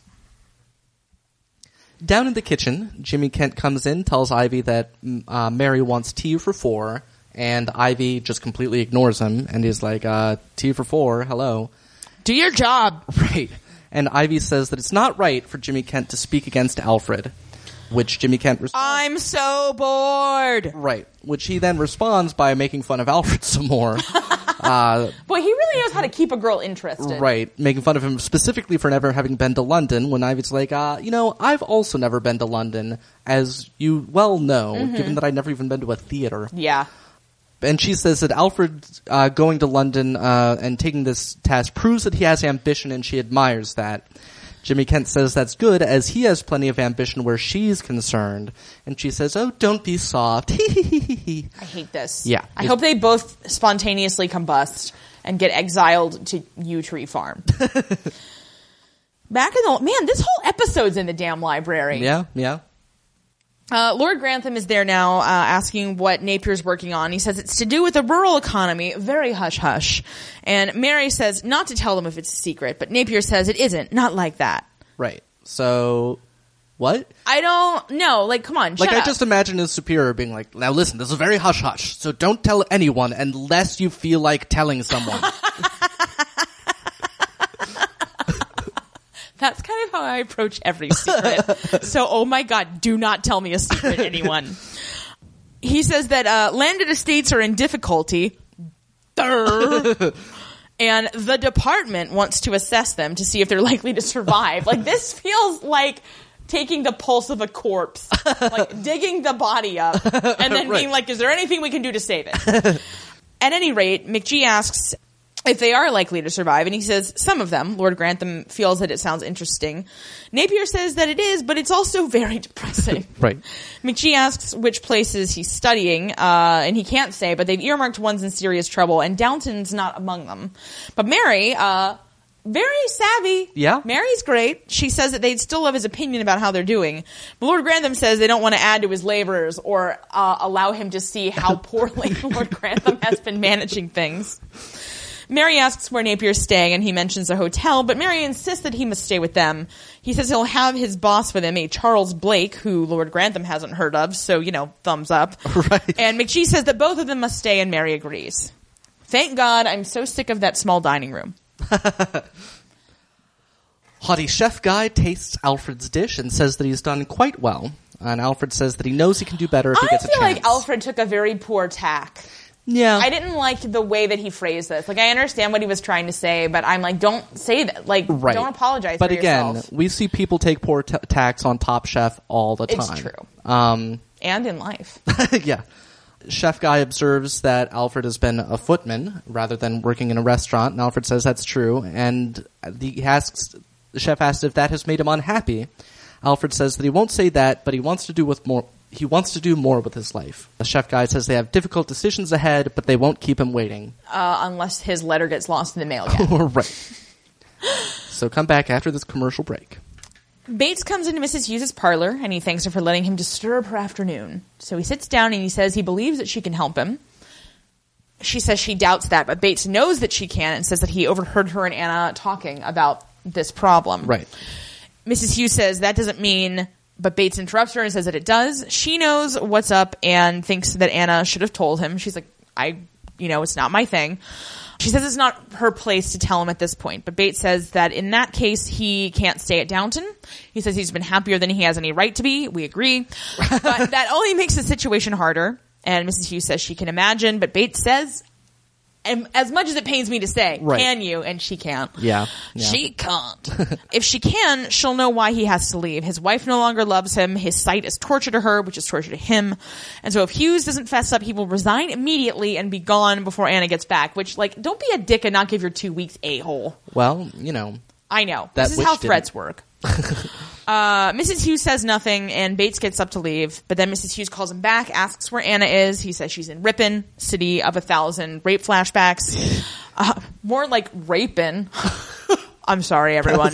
yeah, that was a terrible thing to say, I apologize. I don't know. especially to the city of Ripon. Well, yeah. Look, you're great, Ripon. They tweeted at us. Oh, nice. Yeah, one of the cousins uh, was tweeting pictures of various places because she lives in Ripon. Right, right. And uh, Ripon was telling us about the workhouse that is now a historical site. So, Excellent. Anyway, Thanks, Ripon. We love you. Yes. I'm sorry about what I just said. Hughes tells Mr. Bates that he's wrong and Anna loves her very, very much, and coming home to find him gone would basically finish her off. And so she said she'll tell Bates what happened and ask for the mercy of God. I think God will be fine with it. Yeah. He he understands. Yeah. So Bates closes the door Yeah. because God forbid that we see anyone have a conversation. Uh, the Dowager Countess enters her drawing room or study or something, surprising Piglet, who is there. Uh, he says that he is sorry he was told she wouldn't be in before seven. Uh, he's, he's watering some plants, is what he's doing there. And she says that she wouldn't have been, but she left a letter on her desk. She goes to her desk and looks around for a bit, apparently missing something that should be there, and asks Piglet if anybody else has been in the room. He says he doesn't know. The Dowager Countess says, no, why would you? Right? You're just a stupid peglet. Right. And walks out. And he stands there, mouth agape, as he does pretty much the whole episode. Yeah, he really isn't a gape type guy. Yeah. Back in Hughes's parlor, uh, she's finished telling Bates what happened off screen. Bates asks when it happened and wants to know if it was the last night of the house party, which, like, duh. Right. Like, anyway, ugh, I hate this. I know. Mrs. Hughes says yes, and then Bates correctly identifies Green as the assailant. But Mrs. Hughes says that it wasn't. She doesn't believe he even left the concert. And Bates asks if she swears it. Mrs. Hughes is trying to sort of waffle Right. out of this, which I think is more s- like, come on. Like, if you're going to lie, fucking lie. Yeah. She asks why she should, and Bates says she has to. Mrs. Hughes insists that it was an outsider who broke in and waited for Anna below stairs, which is a very poor story. Like, Right. I but it's- understand that I she- mean, it had it had to be somebody that Bates Yeah. would not be able to track down. So I know. she had Anyway. limited options there. Mr. Bates asks her to swear, and Mrs. Hughes says she will make him feel better, so she swears. And he's like, "On your mother's life," and she's like, "My mother is dead," and he's like, "On her grave." Then and I'm like, "You know that like dead people don't have magic powers, right?" She was cremated yeah, she's on Uh, like, her "I ashes. Then we scattered the ashes. She said she swears. Bates says he'll wait to find out who the guy is, and Mrs. Hughes says that sh that he's welcome to try, but she doesn't know what he has to go on. Bates just kind of thinks for a second and then says he'll leave. Mrs. Hughes says he's welcome to hang out in her parlor since he's had a shock. Bates says no, he'll go, thank you. But in the hallway, he stands for for a minute and like begins to cry, and the shot is composed really weird. Yeah. because his head is right next to these like coat hooks. right. Yeah, and I just again, Brendan Coyle, not good with the emotions. Yeah, it's unfortunate. In the upstairs hallway, Lord Grantham runs into Edith. Uh, London was fine, and she hears that Napier had stopped by and is sorry that she missed him and asks if he is still in pursuit of Mary. Lord Grantham says that he did not ask. Uh, Uh, also, it's been 10 years. Like, Jesus. Uh, that said, there's some indication that he is. That is So- true. I know. It's just, it's really odd to me. Yeah, yeah. I mean, we'll see where it goes, but it's just so bizarre. Right. I That after agree. 10 years, anyway. Maybe he's found out that Downton is one of the least poorly managed estates in Britain, and he wants to get his hands on some of that sweet, sweet yew tree farm. Possibly. Is Napier still after him? I was just watching the first season. I remembered. Papa, don't you remember how Mary's vagina killed that charming Turkish diplomat? I say, you know I don't remember things. I have memento disease. in the library once again. this is a huge house. Why are they never not in the library? uh, you know, I have to reset up all the lighting and everything. Rose asks McGee if she'll be giving Lord Grantham a birthday party as previously discussed because she had a good idea for it. Oh, I know what her idea is. This just occurred to me. She's going to get them to hire Jack Ross. Oh, There you go. Totally. Good call. McGee asks if Rose will give her a hand, and she says that she will, but then Lord Grantham comes in with Edith and Isis. And he asks if they've come to a final decision about Drew. Mary says, I suppose so. Lord Grantham says that Tom's socialism will ensure that he's on board. Boy, there's a use for everything on this show. Yeah. And he laughs at his own joke. Right. Not as awesomely as the Dowager Countess. No. But Branson says he's been thinking about his socialism quite a lot lately. He's not sure what his beliefs are since the house party, which Lord Grantham doesn't want to hear about. He thinks somebody just said something to upset Branson, and he's like, listen, I've decided you're staying, you're staying. Right. McGee and Mary want to know who was rude to him. Branson says that no one was rude. Lord Grantham is wrong, as he is about everything. yes. And he says that he just felt like he was living where he didn't belong. And Edith says, Welcome to the club. Mary awesomely tells her to stop moaning.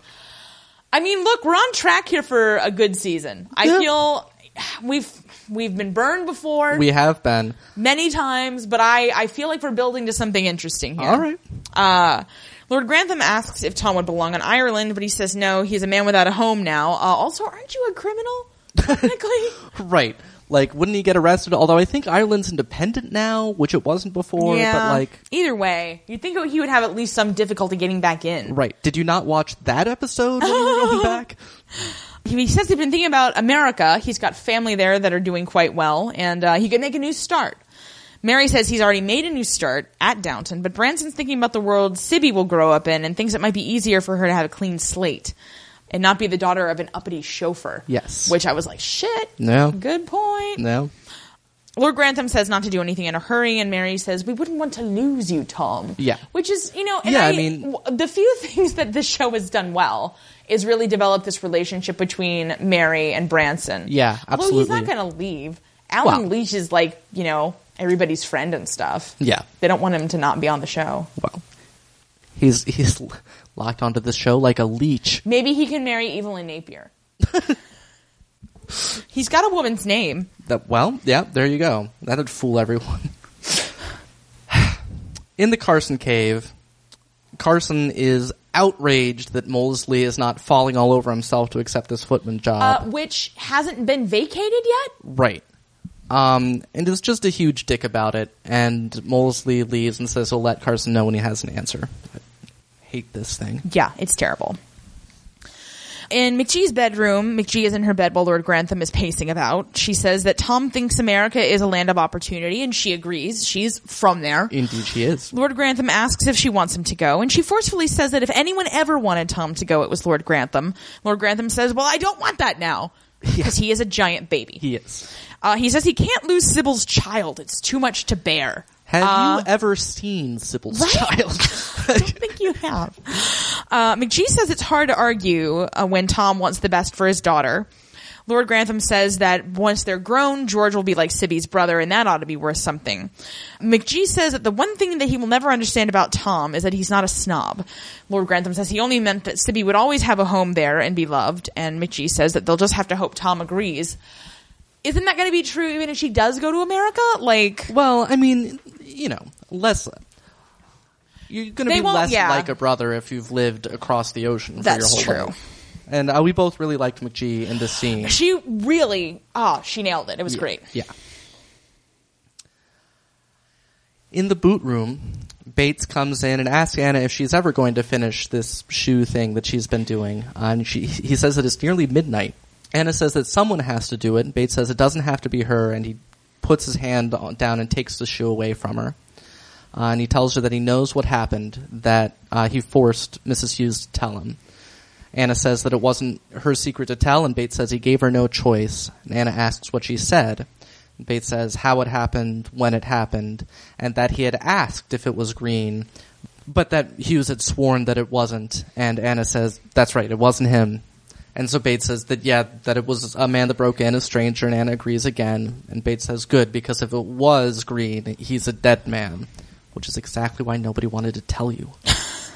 Um, Anna says it wasn't, and that Bates is only saying that because he didn't like Green. Bates agrees that he didn't, and Anna says that that's no excuse, and she wouldn't have sat down to breakfast with him the next morning if it had been him. which she kind of technically did not. Like she sat down and then immediately left. yeah.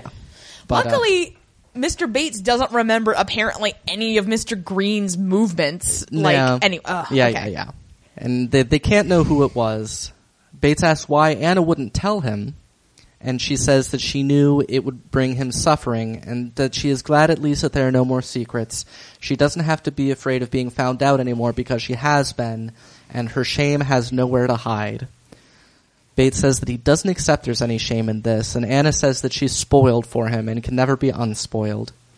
Bates says she isn't, and he takes his- her face in his hands and says that she is higher and holier to him for the suffering she has gone through, that she is his wife, and he has never been prouder nor loved her more. She says truly, he says truly, and she leans into him, and he holds her while she cries. I feel like I ought to like this better, but I really feel like Bates is like laying it on way too thick. I mean, Bates, look, Bates is not only a Christ figure, like he is sees himself and everyone else as Christ figures. like It's like being Christ Malkovich. it is. No, I mean Bates you know so problematic as yeah, a character. Yeah. uh, Anyway, Anna look- as always, Anna's great. Yeah, and we're glad that at least, you know, she hopefully can start to move on a bit Right. at this point. Right. Agreed.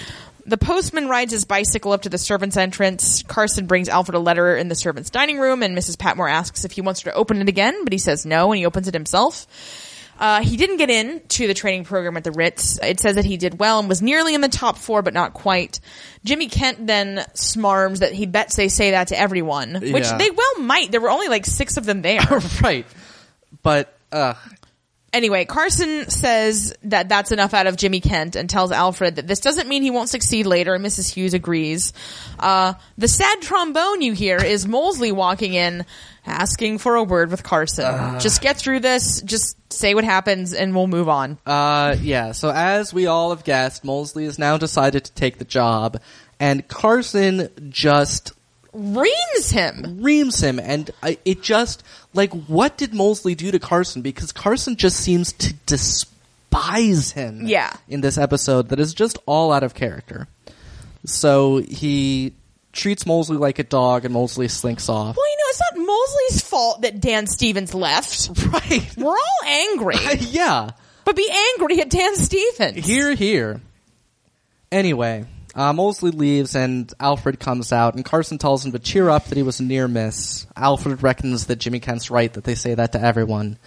Uh, but what Carson reckons is that Alfred is a hard worker and he deserves to succeed, and if he just sticks with it, he will eventually. I mean, God knows he's not going to get anywhere on his looks. yeah. Why did we spend all this time on this? I don't know, babe. I thought it was worth it because at the end we'd be rid of Alfred. But no, no, again, this is Julian Fellows. Like, I'm going to introduce something that would be really interesting and move the story forward, but then at the last second, Right. we're going to not do that. Yeah. Like, I understand that life is disappointing, but like when the plots are so poorly executed, Right.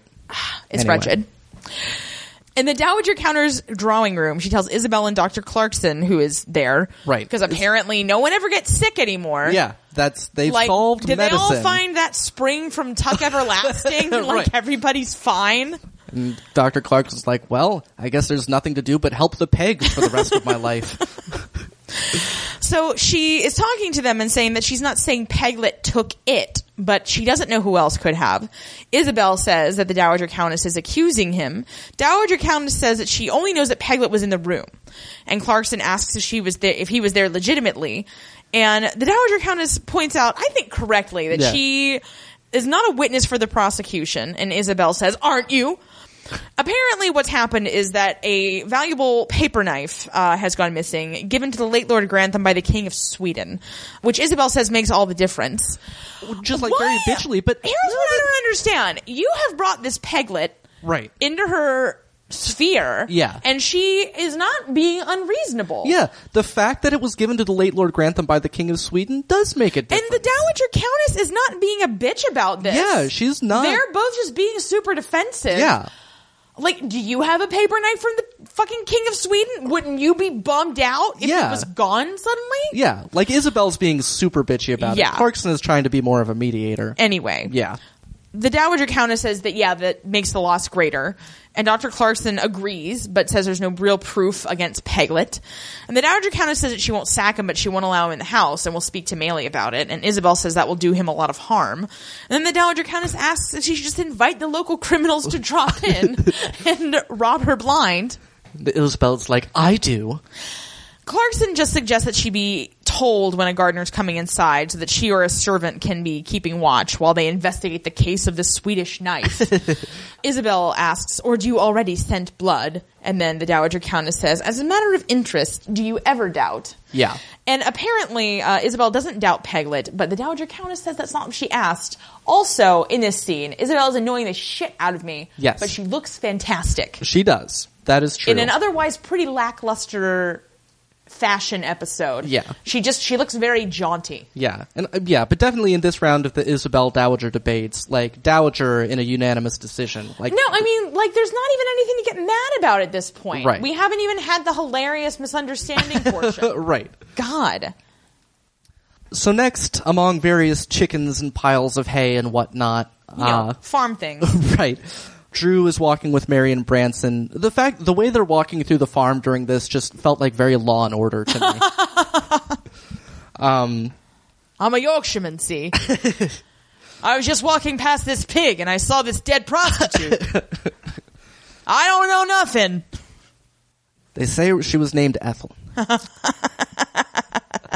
but yes, he, he's telling them that he's grateful and all the more determined to prove that he is worthy of Mary's faith. Uh, but Mary says that it was Lord Grantham's uh, decision that, that he's the one Drew should thank. Drew says that he will and that he will also get him the rest of the payment before he's missed it. Mary's like, What payment? And Drew says, Oh, I thought you'd know all about it. And Mary's like, Oh, of course, I was just being absent minded. And Branson's like, So, how much was it? I've forgotten. And Drew says, Oh, just the last 50 pounds. Mary says, Okay, thank you. I'm, I'm sure we have many fruitful years ahead. And they walk off. And so Branson asks if Mary is going to challenge Lord Grantham over this issue. And she says that if he believes in Drew enough to do this, then that tells her something. That tells her that they are in partnership with a very decent man. Uh, Lord Grantham? I guess so. I think you're drawing the wrong conclusion. I because agree. she says that his deception of them makes him Right. decent, and I'm like, no, that makes him deceptive. Yeah, but you know, Mary's always looks on the bright side where Lord Grantham. is Yeah, that's concerned, definitely so- true. Anna comes into Mrs. Hughes's parlor and says, "You know, I know you told Mr. Bates what happened." Right. And Mrs. Hughes is afraid that Bates has guessed who it is, but she swore on her mother's grave that it wasn't him, so that should be fine. Right. Uh, Anna says that he seems to have accepted her word and she's going to move back into the cottage. Mrs. Hughes is very happy. And she weirdly says that if she's damned for all eternity, it was for a good cause. Again, thank God's fine with this. Right. I mean, you know, people, you know, you're supposed to take swearing on things very seriously, I but I think guess. if you swear on your mother's grave, then it's just your mother that'll be mad. Yeah. And that's, you know, you can work that out in the afterlife. Right. Anna says that Bates has shown a great generosity of spirit, so they're going to try and put the whole thing behind them. And Hughes hates that Green is getting away with it, but she supposes it's for the best. Right. In a downstairs hall, Daisy is grinning like an idiot, and Patmore asks why, and she says, "Oh, Because I'm an idiot. Right, because she's excited that Alfred is staying. um, which ugh, I try and remind myself that we've all had crushes on people that we later don't understand why we had crushes. on them, Totally, but so- Ah, also fucking, ugh. yeah. Uh, elsewhere, Anna passes Bates, and they smile at each other, which is nice to see. And uh, Hughes comes by and says she's happy to see Bates. That Anna told her that they had, you know, reconciled, and she's so happy that it's all over and done with. Bates suddenly, like, heel turns on this whole thing and says that nothing is over and done with. Uh, very Heisen Heisen Batesy. Yeah, he's he's breaking bad here. Yeah. like it's disturbing. Uh, He says that he only told Anna that it was over to so as not to worry her. Uh, but Hughes says that she doesn't know the man's name, even if Bates were to threaten her with a knife, a paper knife from the King of Sweden. Uh, the look on Bates's face. This no, it's he's. I mean, look, and Bates has always been kind of scary. Yeah, I mean, and he- remember he used to be this alcoholic who Yeah. was beating his wife and all this stuff, and yeah, like he's he's definitely yeah. There's there's character groundedness. more of a Saint Francis than a Jesus, really. yeah.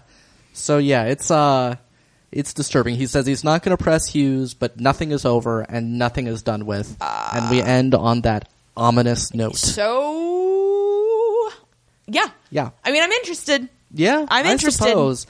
I don't know. I Maybe he'll kill Molesley by mistake.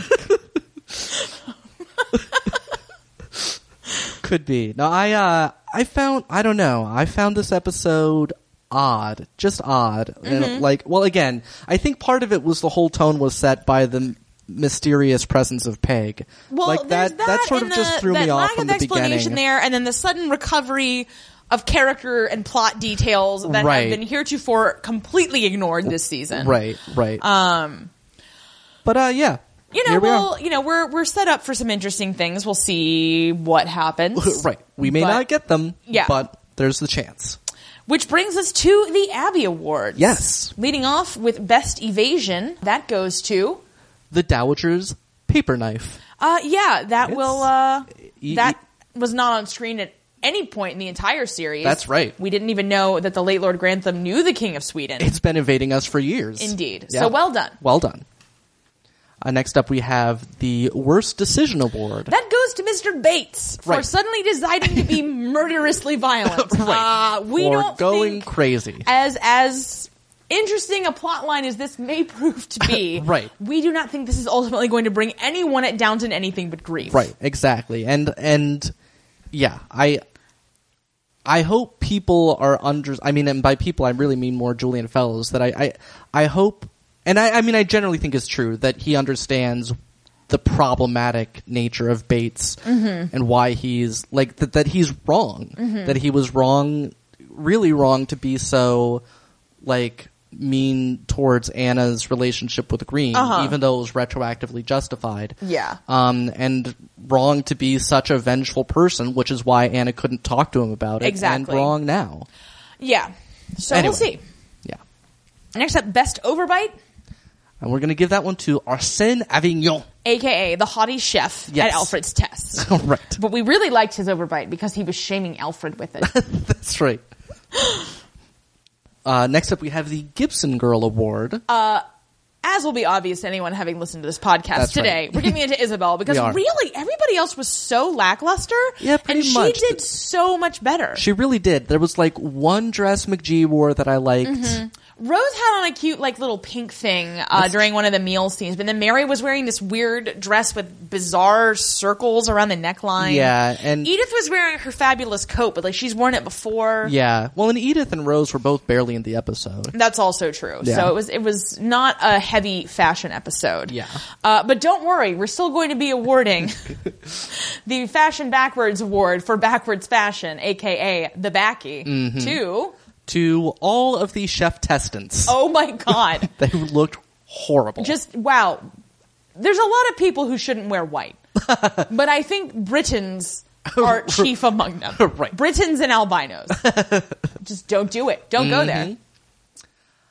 Uh, that brings us to a very exciting award this week, the Cutest Baby Award. Well, it was a real contest. It was. We debated this for about 15 minutes. we did. We're not making that up. Right, because it basically came down to the last moments in that scene in which Sibby says, uh oh, Mm-hmm. And, George, reacts. Yeah, like looks down He to see what's can't going believe on. what's happened. Yes.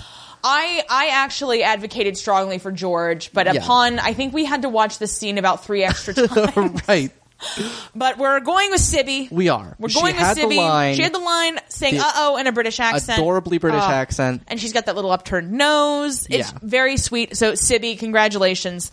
Uh, in this week's contest of pitting baby against baby, you have emerged victorious. That's right.